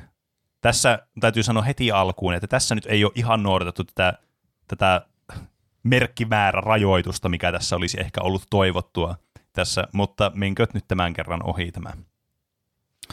Ja meillä on täällä tarina nimeltä Ritari Nevalainen ja prinsessa Niemeläisen tytär, jonka kirjoittajana on Jefu. Ja kuten aina ennenkin, teidän lainit menee sitten näillä... Öö, aa, itse asiassa mä oon pistänyt tässä nämä... Hetkinen, hei. Nyt mun pitää katsoa. Mä oon pistänyt kolme väriä tänne. Onko tässä munkin rooli mukana? Oho. Mä en ole ihan varma. Siis mä en tiedä, miten näitä pitäisi jaotella, näitä rooleja, kun täällä on kolme eri roolia. Ehkä mä otan jonkun näistä. Mutta mä yritän katsoa semmoisen, missä te olette mukana mahdollisimman pitkään tässä. Tai silleen niin kuin... No. Juuso on sininen ja Roope on punainen tai violetti. Saat itse päättää, ootko pinkki vai punainen. Apua, missä vaiheessa mun pitää päättää se? Mä Nyt. voin olla punainen vaikka. No niin. Ja tarinahan alkaa näin. Tarinamme alkaa keskiaikaisesta maailmasta, johon sankarimme Kalle Nevalainen on pudonnut taivaasta suoraan metsän kolauttaen päänsä. Sankarillamme on päällään ritarin haarniska, yksikätinen miekka, selässään teräskilpi ja vyötäröllään haarniskan kyljessä tällä rei- äh, ja vyötäröllään haarniskan kyljessä tällä heiluu sakrami. Uh, miksi mulla on semmoinen tunne, että en ole enää Suomessa? Nevalainen katselee ympärilleen. Ja mitä mulla on päällä? No niin, nyt puhutaan asiaa. Kyllä pääsen leikkimään Herkulesta tai Xenaa. Ei kyllä pää- Nyt pääsen leikkimään Herkulesta tai Xenaa. Lapsuuteni sankareita. En todellakaan ole Suomessa, vaan olen jossain keskiaikaisessa valtakunnassa, varmaan Skotlannissa, niin kuin Sormusten herra leffaversioissa. aika hyvä tämmöinen aasinsilta oli tässä. Oli. Nevalainen lähtee kävelemään metsäpolkua pitkin. Metsäpolulla Nevalainen pääsee miekkaa heiluttaen päin puskia linnalle, jonka ympäristöstä vartioi iso violetti lohikäärme. No nyt on Spyro päässyt kasvamaan isoksi. Toivottavasti se ei ole aggressiivinen. Ennen sitä pikkunokoset. Keskiyön ollessa lähellä Nevalainen lähtee juoksemaan kohti linnaa haarniska kolisten. Lohikärme huomaa laskusiltaa lähestyvän ja linnan porttia kohti ryntäävän nevalaisen. Kappas vain, leikkikaveri, minäpä yllätän hänet. Oh my god, huono äänivalinta. Hehe, tykin kuulaa! Lohikärme pudottaa suuren kiven suoraan nevalaisen päälle, ja se kivi koitui nevalaisen kohtaloksi, mutta kaikeksi onneksi tämä maailma antaa mahdollisuuden yrittää uudelleen ja uudelleen ja uudelleen. Kunnes nevalainen on hyvin vihainen ja alkaa raivota lähellä laskusiltaa tornissa lymyilevälle ja häntä pilkkanaan pitävälle lohikärmeelle. Kuule senkin, Jekku Veitikka. Kerro mulle, mikä on sun ongelmas. Miksi sä oot tommonen? Tuu alas ja kohtaa mut kuin mies. Äläkä lymyile tornissa niinku joku, joku Nintendon kakru Bowser. Jos tuut alas nyt heti, niin mä en ehkä satuta sua. Lohikärme ei kauaa aikailut, vaan laskeutui melkoisella voimalla maata päin nevalaisen eteen niin, että maakin hieman tärisi siitä iskusta, minkä lohikärme teki linnan maaperälle takaamuksellaan. Kuka häiritsee minua vahtivuorollani? No sillä ei ole mitään väliä. Väliä on sillä, että kuinka pitkään olet vahtinut tätä maata. Olen vahtinut tätä maata jo satojen vuosien ajan ja olen tuhonnut moneen monta laivaa, jotka ovat yrittäneet nousta maihin ja kaapata linnamme. Siitä puheen ollen en olekaan muutamia vuosia nähnyt ketään, joka olisi yrittänyt hyökätä juuri tähän linnaan. Olet ensimmäinen ainakin 30 vuoteen. Kol- ko- 30 vuoteen. Eikö täällä ole Eikö täällä todella ole tapahtunut mitään 30 vuoteen? Onko tuolta linnasta lähtenyt ketään ulos edes tuohon aikaan? No nyt kun kysyit, niin ei. En ole todistanut, että sieltä olisi kukaan lähtenyt kokonaiseen 30 vuoteen. Kuningas armeijoinen ei ikinä palannut taistelustaan, ja ainoa mitä tiedän hänen jättäneen taakseensa on palvelusväen pitämään huolta hänen tyttärestään, prinsessa Emiliasta. Mistä puheen ollen en ole kuullut hänen kapinoivan aikoihin, liekö enää hengissäkään. Jos se vai sinulle käy, niin mä voisin käydä katsomassa, onko siellä mitään elävää. Lohikärme antoi luvan nevalaiselle lähteä tutkimaan linnan sisustaan. Heti kun Kalle astui linnan sisään, häntä tervehti kalman haju, ihan kuin, olisi, ihan kuin jokin olisi kuollut sinne. Hän tutki ensimmäisenä linnan tornit ja makuukamarit, joissa ei ollut ristin sielua. Pelkkiä arkkuja ja muutamia kuolleita näyttävien hovin, muutama kuolleelta näyttävän hovineidon ruumis. Ainoa paikka, jota Nevalainen ei ollut vielä tutkinut, oli linnan keittiö ja sen perunakellari. Ei ristin sielua koko linnassa. Tuntuu siltä, että minut huiputettiin menemään tänne linnaan kuolemaan, mutta en kyllä usko, et, usko sillä tuo lohikäärme kyllä puhui sellaisella äänensävyllä, ettei sitä voisi vitsailuksi edes luulla. Vielä olisi tosin keittiö ja sen perunakellari tarkastamatta. Ehkä siellä olisi jotain elävää. Nevalainen lähti kävelemään kohti keittiötä. Mitä lähemmäs hän käveli, sitä voimakkaampi uhan tunne häntä alkoi kalvo- kalvamaan. Kun hän lähestyi maassa olevaa perun- perunakellarin luukkua, niin hänen ongelmana ei ollut sen paino, vaan sen ulkoasu, joka oli kuin se olisi parhaat päivänsä nähnyt. Jostain syystä sammalta puskeva luukun kansi ei herätä luottamusta. Tämäkö täällä linnassa donkka? Ei kanapizza tai hupiheida, vaan homeinen perunakellarin luukun kansi. Luulisi tällaisten hylättyjen linnojen vetävän puoleensa kaikenmoisia laitapuoleen kulkijoita. Toisaalta tiedä häntä, mitä ne keskiajalla poltteli. Nevalainen vanhana huumeiden vastustajana tunnistaa kyllä, miltä hupiheinä haisee, ja on hän myös kohdannut aikanaan kalman hajua. Mutta tämä ei ollut kumpikaan niistä, vaan se haju oli paisuneen sammalen alla. Nevalainen ottaa miekkansa ja tökkäisee samalla miekan kärjellä. Sama, sammaleen alta tupsahtaa savupilvi, joka levittää tunkkaista tuoksuaan huoneeseen. Nevalainen alkaa yskiä. Hittalainen, mikä sieltä oikein pöllähti? Nevalainen kääntää mie- miekalla levistämänsä sammaleen ja katsoo, mikä savun aiheutti. Se oli savusieni. Kappas vaan, savusieni. En olekaan nähnyt näitä sitten lapsuuden. Näitähän tuli tallottua aina, kun näitä tuli vastaan. Tämäkö sen hajun aiheutti? Savusienen lävistettyään Nevalainen laittaa miekkansa takaisin huotraan, ottaa perunakellarin luukkua suojaavasta kannesta kiinni ja vetää sen auki. Luukku, luukusta johtaa portat alemmas linnan kostean kellarikerrokseen, jossa haisee mädäntynyt kala sekä kuollut märkä rotta. Nevalainen ei kumminkaan hetkahda, sillä hän on tähän hajuun tottunut. He, jotka sanovat tätä kauheimmaksi hajuksi ikinä, eivät ole kohdanneet kostean illan jälkeistä tai kalman kankean ihmisen ripulia, voivat minun mielestäni syödä sanansa, sillä se vasta dunkkaakin. Hajusta huolimatta Nevalainen astelee alas perunakellarin portaita kohti kel- kellarikerrosta, jonka lattialla on hyvin irvokkaan näköinen ummehtunut vesilätäkkö. Helkkari, jos mä jotain Dark Soulsia, Stalkeria, Metroa tai Falloutia pelaatessa olen op- jos mä jotain noita pelejä pelatessa olen oppinut, niin sen, että epäilyttävän näköisen veteen ei saa koskea. Tiedän, mikä siellä minua odottaa. Roope saa yllätysroolin, kun hän ottaa uuden roolin haltuunsa. Kuulenko minä ihmisen ääntä? En ole kuullut sitä pitkään aikaan. Nevalainen kuuli tytön äänen. Täydellistä. Täydellistä. Kuka se sanoi? Täällä, sinun takanasi. Kuka sinä olet? Taas on vähän mikkihiirimäinen, mutta ei se haittaa. Kutsuvat minua Retari Nevaalaisen pojaksi. Etunimi on Karle. Entä sinä? Olen prinsessa Niemeläisen tytär, neljäs laatuaan, etunimi Emilia. Emilia. Emilia. Emilia. Minun pikkusiskoni nimi on Emilia, mutta häntä kutsutaan aina Emmaksi. Sattuipa vielä olemaan, että hänen sukunimensä on Niemelä, eikä Niemeläinen. Ette kai vain olisi sukua toisillenne.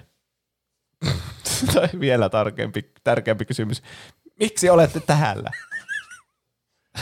Isäni lukitsi minut tänne, kun kapinoin häntä vastaan. Se oli juuri ennen mannerten välistä sotaa, kun isäni sotilaiden käskettiin lähteä tantereille 20 vuotta sitten. Ainoat, jotka ovat pitäneet minusta sen jälkeen huolta, ovat toki nykyisellään edesmenneet perheemme palvelijat ja sitten pihamaata vartioiva lohikäärme, joka on tappanut kaikki, jotka ovat yrittäneet linnaan. Se, miten olen täällä selvinnyt, no, siitä en halua puhua. Ja sinä et varmaankaan usko tätä, mutta pikkusiskonikin teki tuota usein nuorempana. Kapinoi koko ajan isäpuoltani vastaan.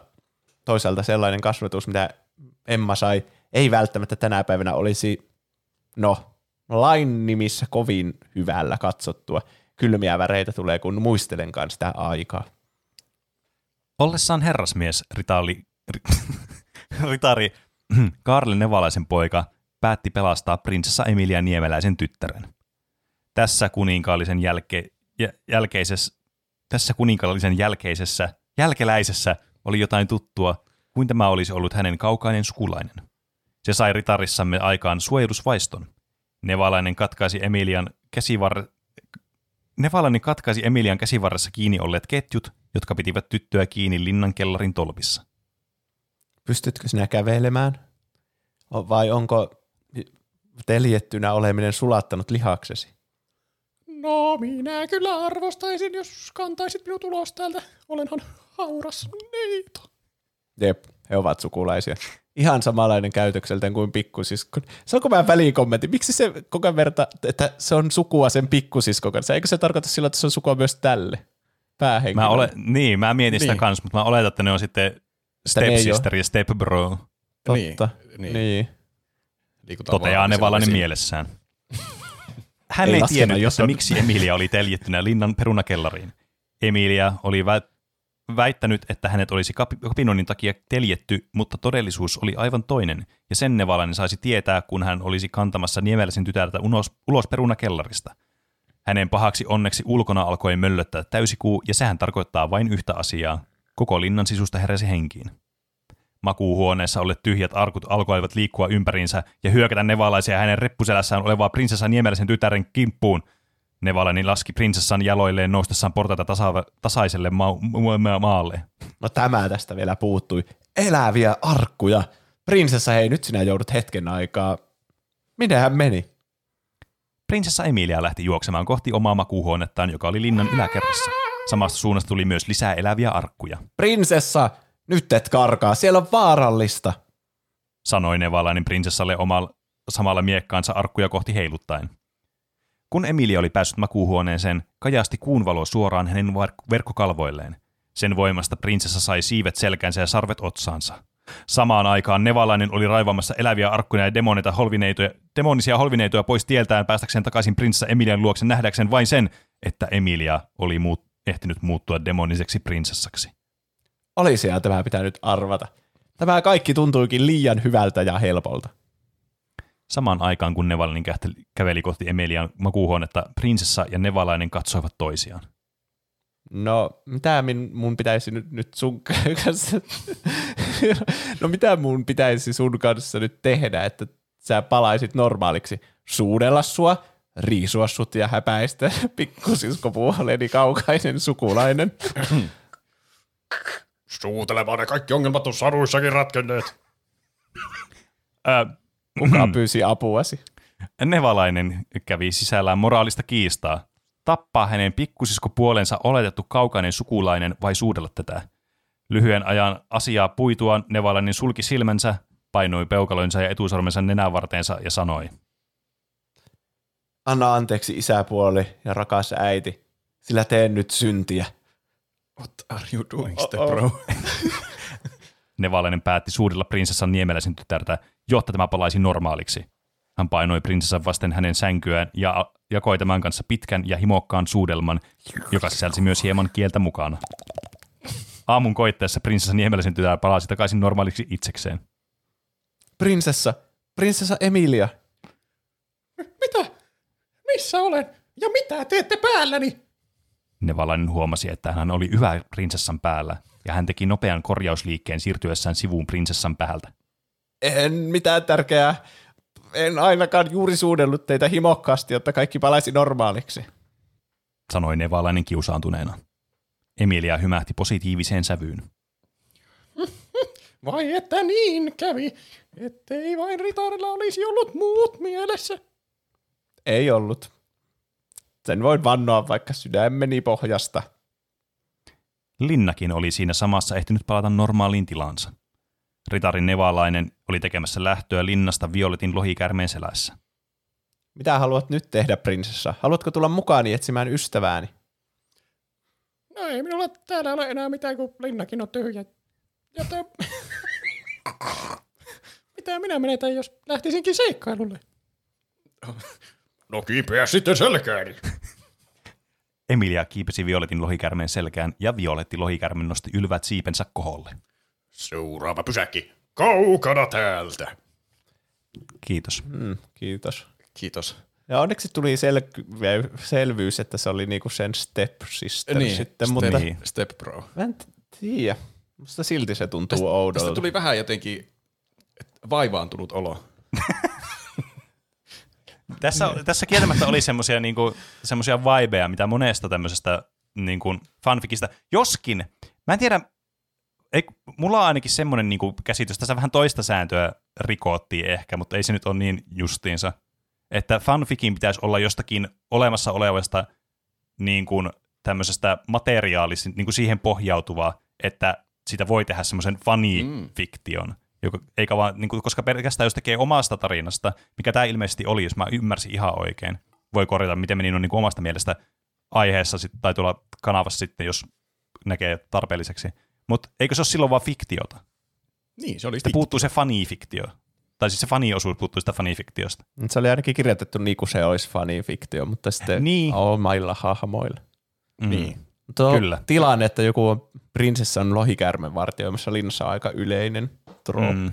Mm. Niin on. Mä mietin aluksi tässä, kun tässä on kuitenkin tämmöisiä referenssejä, tässä on tämmöinen isekai-vibe tässä tarinassa, että olisiko tässä ollut jotakin semmoisia referenssejä, mitkä vaan menee ohi sitten, mikä voi olla ihan yhtä hyvin kanssa mahdollista, mikä on kanssa tekee silleen, mik- miksi yleisimmät fanifiktiot on aina semmoista tosi tunnetuista hahmoista ja tosi tunnetuista niin kuin, öö, tämmöistä franchiseista. Mm. Oli tuossa ainakin tuommoisia hyvin yleisiä satutrooppeja. Mm, jep, Ohikäärmepartioi linna ja siellä on prinsessa ja sit sitä pitää suudella, että ratkeaa kaikki ongelmat. Kyllä. Mutta näin ollen olemme päässeet loppuun tässä tämän päivässä ystävänpäivä segmentissä. Ja kaikki fanifiktiotarinat on luettu. Miten se selvisi siellä linnassa? Se oli kahlittuna. Mä luulin, Niin, että se se on koko ajan? syönyt jotain vanhoja ruumiita tai jotain, mistä se ei halua puhua sitten. Mutta sitten kun se oli kahlittuna, kun se löysi sen siellä kellon. Niin. Kuinka Mm. kauan se oli ollut siellä kellarissa kahlittuna? 30 Niin. hetkinen, mutta mulla tuli semmoinen olo, että nämä on jotain parikymppisiä tyyliin nämä tyypit. Miten se oli 30 vuotta ollut siellä linnassa? Se on varmaan, niin. Mm. Niin, olisi pitänyt hyvä ääni näytellä kysymys. sitä semmoisena muorina. Mm. Mm. Ja sitten lähti etsimään, se halusi lähteä etsimään sen ystävää, mutta tätä ystävää ei mainittu missään vaiheessa ennen tätä loppua. Niin.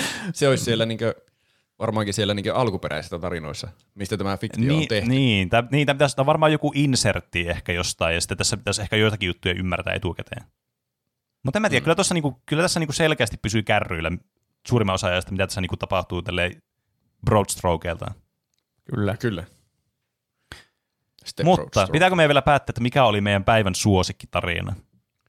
Oi, siinä on Mm. kyllä vaikea päätös. Vai Tosi meneekö tämä liian hyviä ja vaikeaksi? erilaisia oli. Niin. Ehkä me voidaan tehdä tämmöinen plot twist. Kuuntelijat saa sanoa, että mikä oli teidän suosikki. Laittakaa kommentteja Joo. vaikka Instagramissa, Twitterissä ja Discordissa, kun puhutte uudesta aiheesta. Mikä oli teidän suosikki näistä fanifiktioista tänään, mikä kuulitte tänään? Hyvä, ulkoistetaan tämä tällä tavalla. Kyllä. Häh, Niin meidän mielestä kaikki oli tosi hyviä. Niin kuin ne on eri Kyllä. tavalla hyviä. Niin, joissakin Jo- oli jo- tosi paljon huumoria, Niin. niin. ja sitten joissakin oli ihan niin kuin fiksu tarina, joka sille otti ne hahmot Mm. huomioon, ja niiden se oma franchise, Mm. ja yhdisti ne hyvin. Jotkut oli aivan käsittämättömän hyperaktiivisia ja siinä tapahtui kaikki niin yhdessä lauseessa ja joissakin Mm. sitten viivyteltiin siinä yhdessä hetkessä pitkään. Jep. Jotkut Ja oli joku- tosi silleen, kirjoitettu niinku todella silleen värikkäästi ja silleen niinku todella hyvin. Mm. Niin. Ja joissakin Hannu Hanhi laitettiin vankilaan neljä ihmisen murhasta. Kyllä. Mikä on sinun suosikkisi? Laita kommenttia meidän erilaisiin kommenttikenttiin, mitä meillä on. Mutta ei siitä vielä siitä, tässä vaiheessa, vaan se tulee vähän myöhemmin, koska nyt kuuluu kysymys. Mitä olette tehneet viime viikolla? Aloitetaan Juusosta.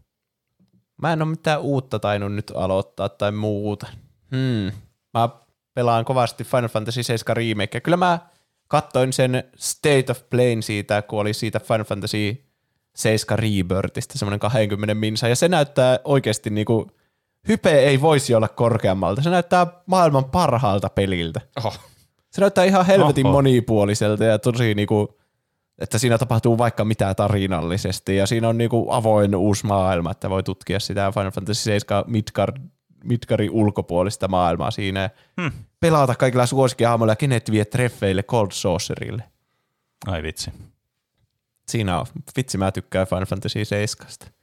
Tuo näyttää, että se tekee sen niinku paremmin kuin mitä olisi voinut kuvitellakaan. Mm.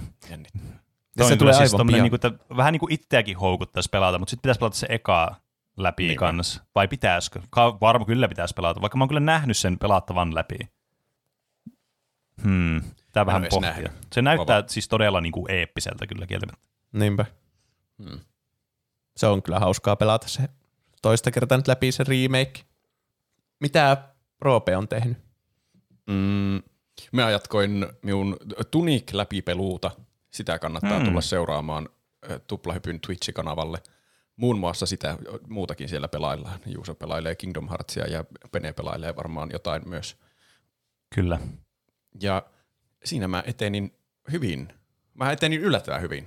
Ekassa striimissä mulla oli paljon taisteltavaa, niin että mä pääsen eteenpäin siinä ja mä eksyin koko ajan tavoilleni uskollisena. Mutta tuossa striimissä mä pääsin oikeasti eteenpäin siinä pelissä ja etenin kovasti ja sitten semmoisen niinkö yhden kunnon virstanpylväänkin saavutin siinä. Se oli, se oli viihteellinen striimi ainakin minulle itselleni.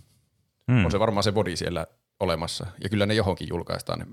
Mä en ole vielä päättänyt, että mihin ne julkaistaan ja missä muodossa jossain joskus jälkeenpäin. Mm. Siis mä, tähän liittyen hauska juttu. Mä yritin laittaa sinne Patreoniin sen. Mm. Niin kuin koko päivä meni ladata kolmen tunnin video sinne, oikeasti niin kuin 12 niin. tuntia.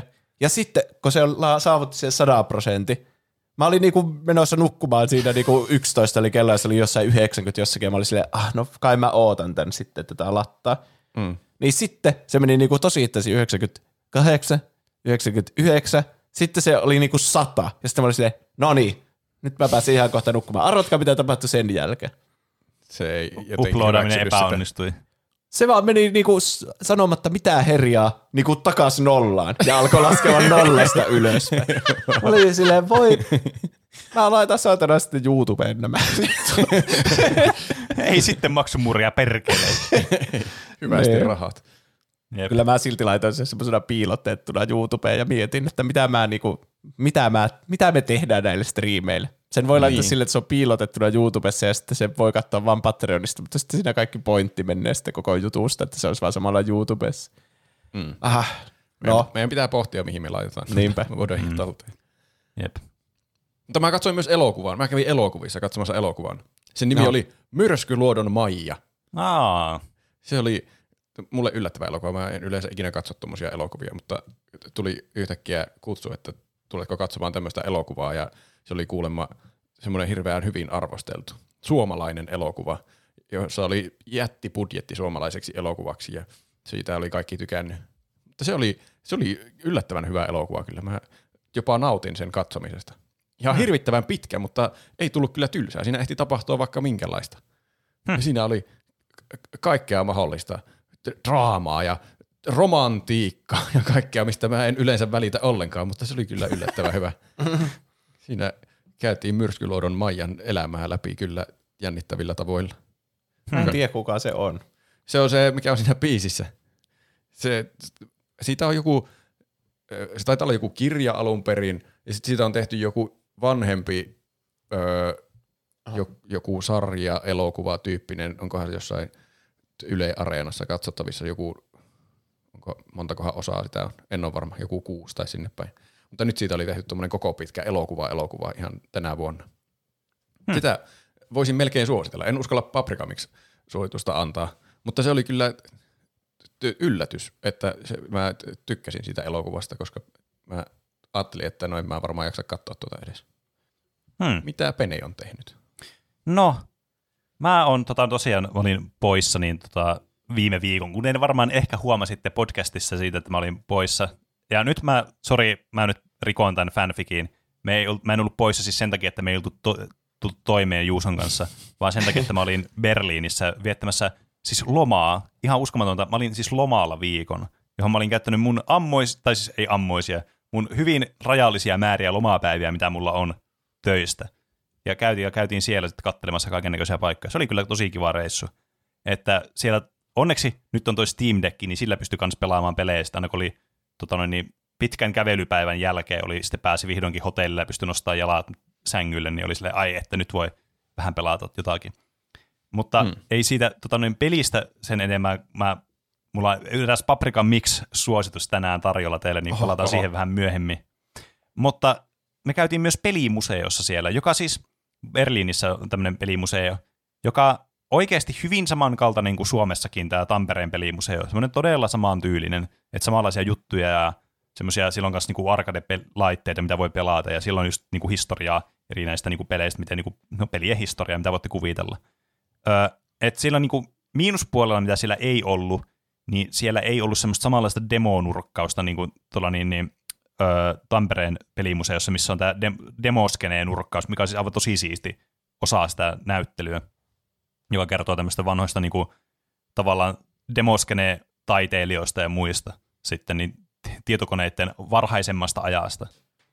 Ja siellä oli kans, mikä oli kiinnostavaa, mitä siellä oli, niillä oli semmoisia plakaatteja siellä seinällä, että ketään vieraita niillä on käynyt siellä. Niillä oli siellä Berliinin pelimuseossa, joka siis kuvitelkaa se, että se on hyvin samalla niin kuin mikä Tampereellakin on. Niin siellä mm. oli käynyt muun muassa John Carmack, John Romero ja Hideo Kojima oli käynyt siellä muun muassa Oho, Oho. vierailemassa. Jep, ja niistä oli kuvat sitten, kun ne oli siellä. Ne oli aika siisti. No on. Mutta mm. aika lailla siihen toi meni sitten lomailuun ja museossa käyntiin ja tämmöiseen. Mukavaa oli kyllä kieltämättä. Kuulostaa mukavalta. Kyllä. Mutta onko sitten aika kaikkien lempisegmentille? Miten meni noin niinku omasta mielestä? Meillähän voi lähettää kysymyksiä, kommentteja, aiheehdotuksia, meemejä, ihan mitä haluaa meidän lukevan täällä podcastissa. Meidät tavoittaa Instagramista ja Twitteristä nimellä Tupla hyppy. sekä sähköpostiosoitteesta, joka on. Podcast at tuplahyppy.fi. Ja jos me sanotaan joku fakta pieleen, niin sen voi korjata sitten myös meille. Niin käydään niitä läpi, jos semmoista jossain pääsee sattumaan. Kyllä. Mm, kyllä. Tässä on viestiä nimimerkiltä Ö, Kremlinin rotta. Kremlinin rotta. Hetkinen. Nyt Juuso, mitä vittua? Ei lasagneen tule kananmunaa. Paitsi tietysti, jos teet lasagneelle itse. Kyllä minä muistan, että suomeksi on ruleetettu kauan. En vain keksi missä yhteydessä. KVG antoi ainakin jonkin lähihoitajat rulettaa TMS-tuloksen. Ja kaikkien suomimainintojen äiti on tietysti kaikkien 90-luvulla eläneiden tuntumassa tuossa pulisevien puolisukeltajien eeppisimmässä epoksessa se itse sinitakkinen sotka, Akuankka, joka seikkaili lähisukulaisinen Don Rosan tarinassa Suomessa ja Kalevalassa tietenkin. Mm, Niin, kyllä. niin, totta. Hmm. Mä, Se oli kyllä kieltämättä kiinnostava aihe, se Suomi mainittu juttu. Mm. Niin. Mä en noita sarjakuvamainintoja ottanut kyllä siihen, mutta Mm. Niin. Don Rosahan on, sehän käy Suomessa koko ajan. Se on tulossa Se- nytkin. Mm. Joka päivä Suomessa. Niin, se, se lasketaan suomalaisiksi. Niin se tyli asuu Siis- täällä Suomessa. Siis eikö ne tehnyt lasagne-levyt itse siinä karvisessa? Kyllä ne, se, se, eikö ne tullut semmoisesta Niillä oli semmoinen taikina ja tällä. kun mikä se on, se pyöritetään sitä juttua ja sitten ne tulee sitä välistä. Niin. Niin, ja siihen tulee kananmun. Niin.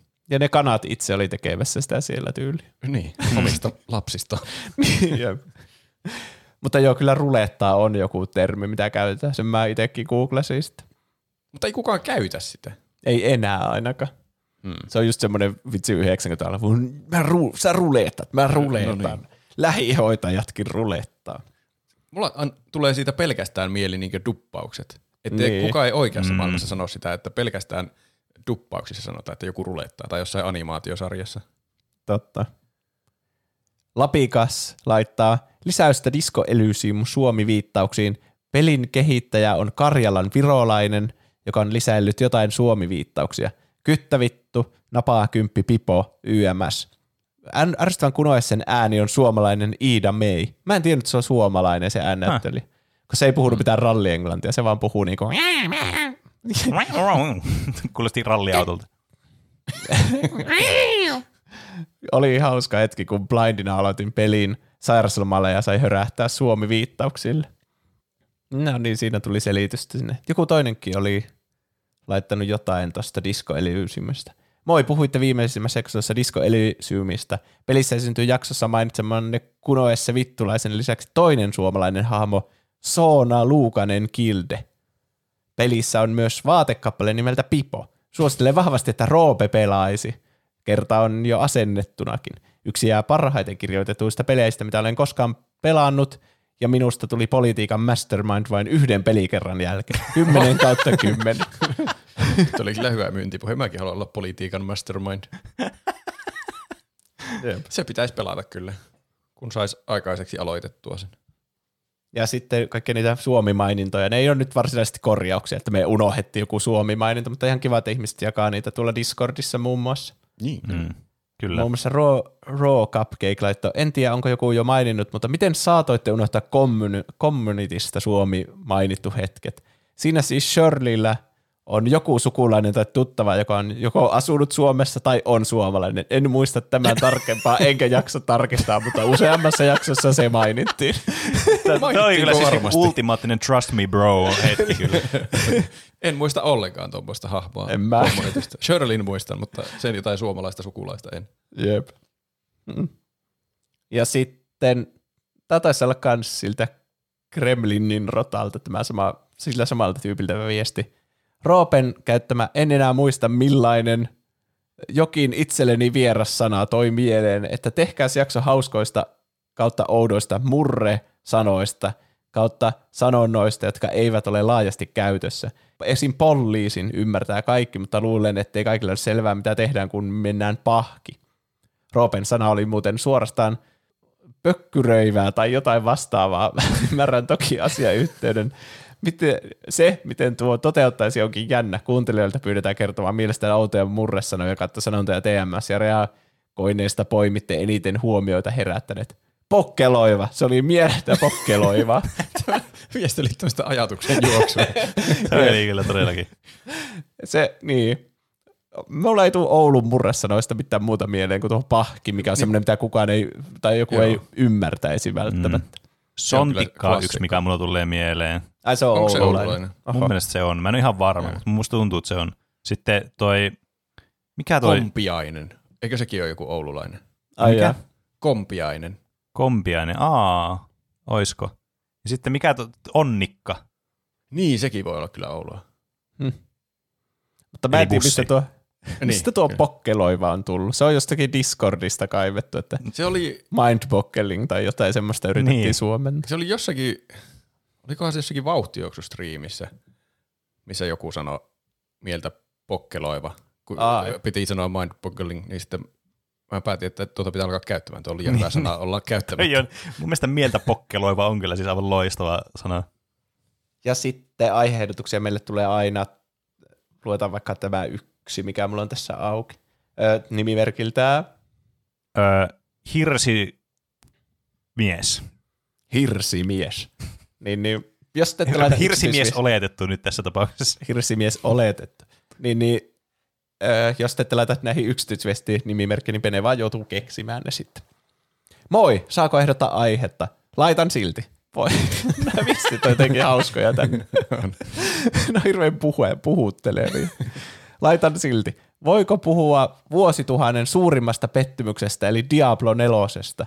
Miten iso ahne pelitalo kusee noin hyvän brändin kuin Diablo? Kaikki halu, haluaisivat vain D2-pelin uudella kontentilla, mutta ei, piti mennä kusemaan itemisaatio, gameplay ja battle passikin tunkee. Mm. Oletteko te Toi pelannut kyllä- Diablo nelosta? En ole pelannut En, en. siis toi on kyllä niin kuin, toi on kyllä hyvin hämmentävää toi, että toki siis kyllähän Diablo 2 pidetään aina pelisarjan parhaimpana pelinä. Mä kuullut joiltakin mielipiteitä, että jotkut tykkää enemmän kolmosesta, mutta sekin voi olla enemmän sitten semmoinen niin kokemuspohjainen. Vähän niin kuin mä tykkään enemmän Dark Souls 2, kun mä tykkään vaikka ykkösestä tai kolmosesta, vaikka se nyt on objektiivisesti parempi peli. Mutta niin, mä meinasin alkaa itse pelata tätä Diablo 4, mä vaan kuulin sitä kaikkea hirveyttä, mitä siinä on just tuommoista niinku, että kaikki battle passit ja mitä mikromaksuja siellä on ja tavallaan se, se vähän niin kuin katosi se jotenkin se charmi siitä itsellä ainakin. Kun mä, mulla oli aluksi sellainen käsitys, että ne yrittää, no niin, me yritetään nyt tehdä tämä Diablo 2-tyylinen peli tästä. Niin kuin yritän palata niille juurille tässä, mutta ei ne vissiin sitten tehnytkään sitä. Joo. Mm. Viesti jatkuu vielä. Toinen aihe, pelaamisen haitat, jos semmosia on, ja tai hyödyt. Voin tulla vaikka mukaan höpisemään vierailijana. Lääkärin sanomisia uskotaan aina. Pelaaminenhan on vain hyödyllistä. Multitaskaus, kognitio, sorminäppäryys paranee, kommunikaatio, muisti ja kieli. Laitan Patreoniin rahaa, jos osaan. Kiitos, kiitos. Kiitos. Niin, se mielenkiintoinen aihe kyllä, että onko Mm. mm. pelaamista hyötyä vai haittaa, kun aina niin. tuntuu, että ennen vanhaa siitä oli aina vain pelkästään haittaa, mutta mä sanoisin, Niin, että kyllä. Oikeassa elämässä siitä on varmaan enemmän hyötyä kuitenkin. Riippuu tietenkin, ettei me ihan yli se, että Niin, mutta niin, kaikessa tietysti aina voi mennä yli. Että niin. se ei Niin. ole Joo. pelkästään niin kuin pelaamiseen liittyvää. niinpä. Hmm. Mielenkiintoinen aihe, mutta vaatisi paljon tutkimustyötä. Niin on, kyllä. Tuossa pitäisi olla niin kuin oikeasti tutkimuksia pitäisi olla mukana, jos menisi puhumaan tuommoisesta. Mm. Niin. Meille tulee aina välillä noita pyyntöjä, että hei, voin tulla itse podcastiin, hal- haluatteko, että tulen vieraaksi, mutta me ei sille etsitä aktiivisesti, niin kuin, että kuuntelijoista tulisi meille vieraita tänne, että kaikki vieraat meillä on niin kuin tuttuja ennestään ollut ja semmoisia niin kavereita, joista tietää, että ne Niin. niin. jutellaan niiden kanssa sille sujuvasti oikeassakin elämässä. Ja Niin, mm, tai sitten jossakin kontekstissa niin voi olla joku jonkinlainen julkisuuden henkilö, joka liittyy siihen asiaan, niin kuin vaikka meillä oli Sami tota, BBstä. niin, käymässä. Niin, mutta ehkä yleinen nyrkkisääntö on, että me yleensä kysytään itse joku meille vieraaksi, että sille Mm, me ei mm. oteta niinku semmoisia avoimia hakemuksia vastaan, Niin. niin. mutta se on kiva kuulla, että ihmiset haluaisi tulla Niin, niin, meidän kanssa niin, niin, juttelemaan. jep. Mutta Patreonista puheen ollen. Ah, Patreonista puheen ollen. Se minä, minä, ää, ottakaa, puhukaa jotakin, kun mä menen tuonne sivulle. Ei. Muista sitten, että mulla on sitten tuo noin niin paprikamiksi tämän jälkeen sitten. Hei, ota paprika Kyllä. miksi nyt, kun mä koitan säätää tätä.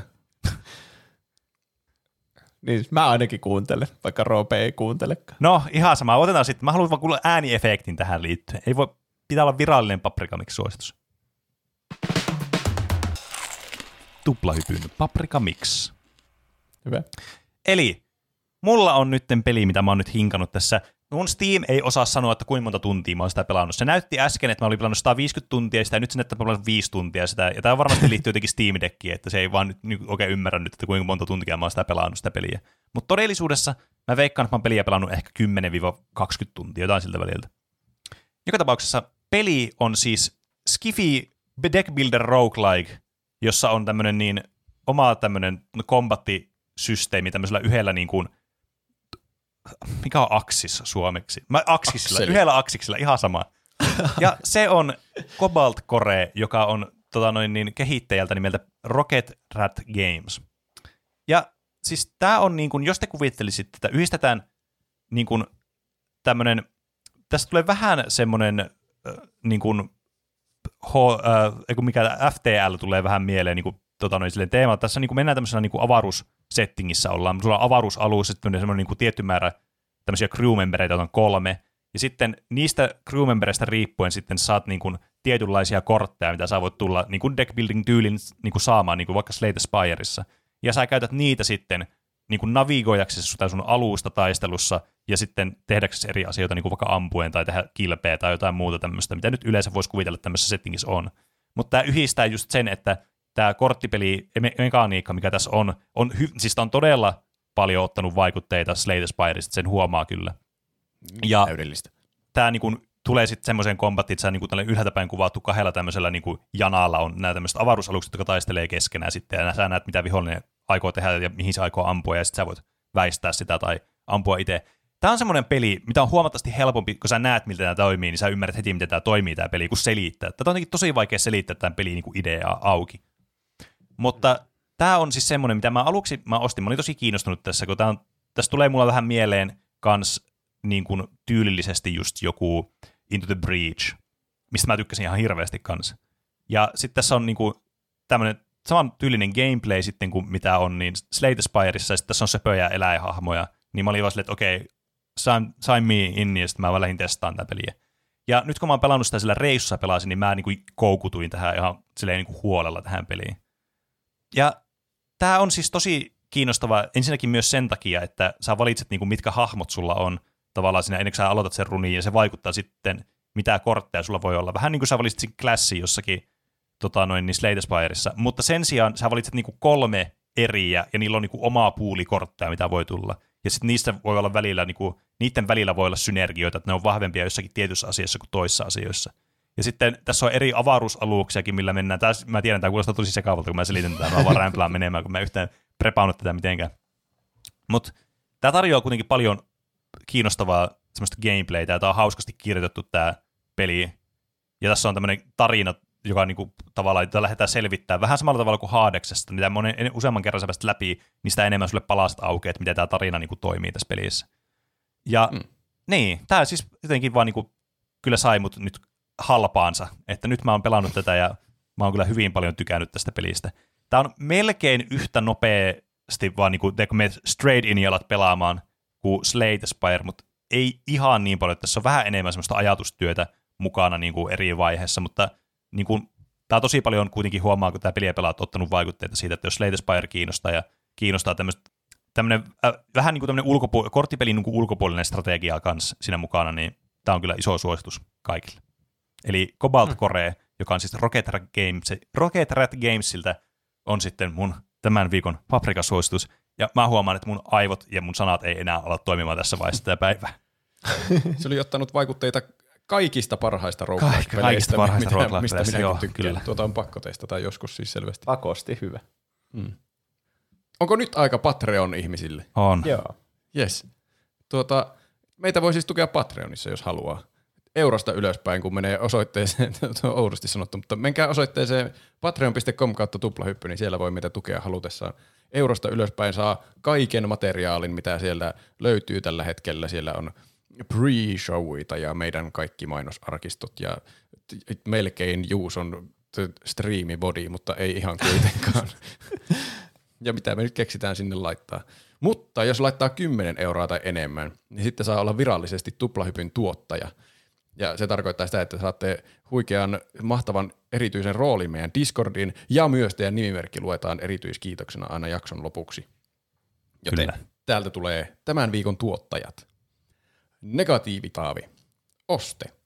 Huomenna mennään, huomenna mennään vellipohjaan, mutta nyt tulee turpaan, että tukka lähtee Tomi Tuominen. Okei. Okay. Hyrenair, Whiskey ja Piipari. Katsokaa Stargate, edes elokuva. Neveri, Emppu, Suuri Pieru, Huldanen, Saimaan Norppa, Kas, Helena, Vemppu, Nahka Sikari, Enemi Maaria, Styrre, Moussi, Tumppitsane, Larso, Petri, Peruna Kiisseli, Siellä. Siellä. Jafar, Valkosipuli, Aurijuusto, Kerma Perunat, Dyrenair, Whisky ja UMKsta intoileva Piipari. Ah, no niin. Kiitos. Paljon kiitoksia kaikille tuottajille. Hyvä, että Kyllä. meillä oli se UMK puheenaiheena tuolla Totta. Patreonissa. Ja Niin niin, totta. Piipari sai siitä se kontenttia siihen liittyen. Kyllä. Mutta jos meitä haluaa tukea ilman rahan siirtämistä tälle kerran kuussa, niin se auttaa myös sitä laittaa vaan hyvät arvostelut iTunesissa ja Spotifyssa viisi tähteä. Niihin pitää laittaa, että missä ikinä kuuntelekaan se paras maksimimäärä tähtiä. Mm. Mm. Tai sitten suosittele ihan in real life kavereille, että kuuntele tuplahyppyä. Nyt oli erittäin hyvä jakso hypätä mukaan, kun ne lukee fanfictionista, jossa osassa ne puhuu itsestänsä ja siinä on paljon viittauksia, jotain ei tiedä, jos ei ole kuunnellut tyyliin Niin, meidän kyllä. Patreonin testinauhoituksia. tai ylipäätään tätä podcastia. Ei, siinä oli myös hyviä äh, muistakin hahmoista kuin meistä. Oli kyllä hyviä fanifiktioita. Tämä oli tosi hyvä Kyllä. jakso kyllä. Tai sitten voi käyttää tuplahypyn oheistuotteita, jota myydään osoitteessa tuplahypy.fi kautta kauppa. Näin on. Huh, mutta nyt on kyllä aika laittaa pakettiin tämä mahtavaa, valtavaa Kyllä. ystävänpäiväspesiaali. Nyt on pakettiaika. Kiitos kaikille, jotka kuuntelitte ja Kiitos, kiitos.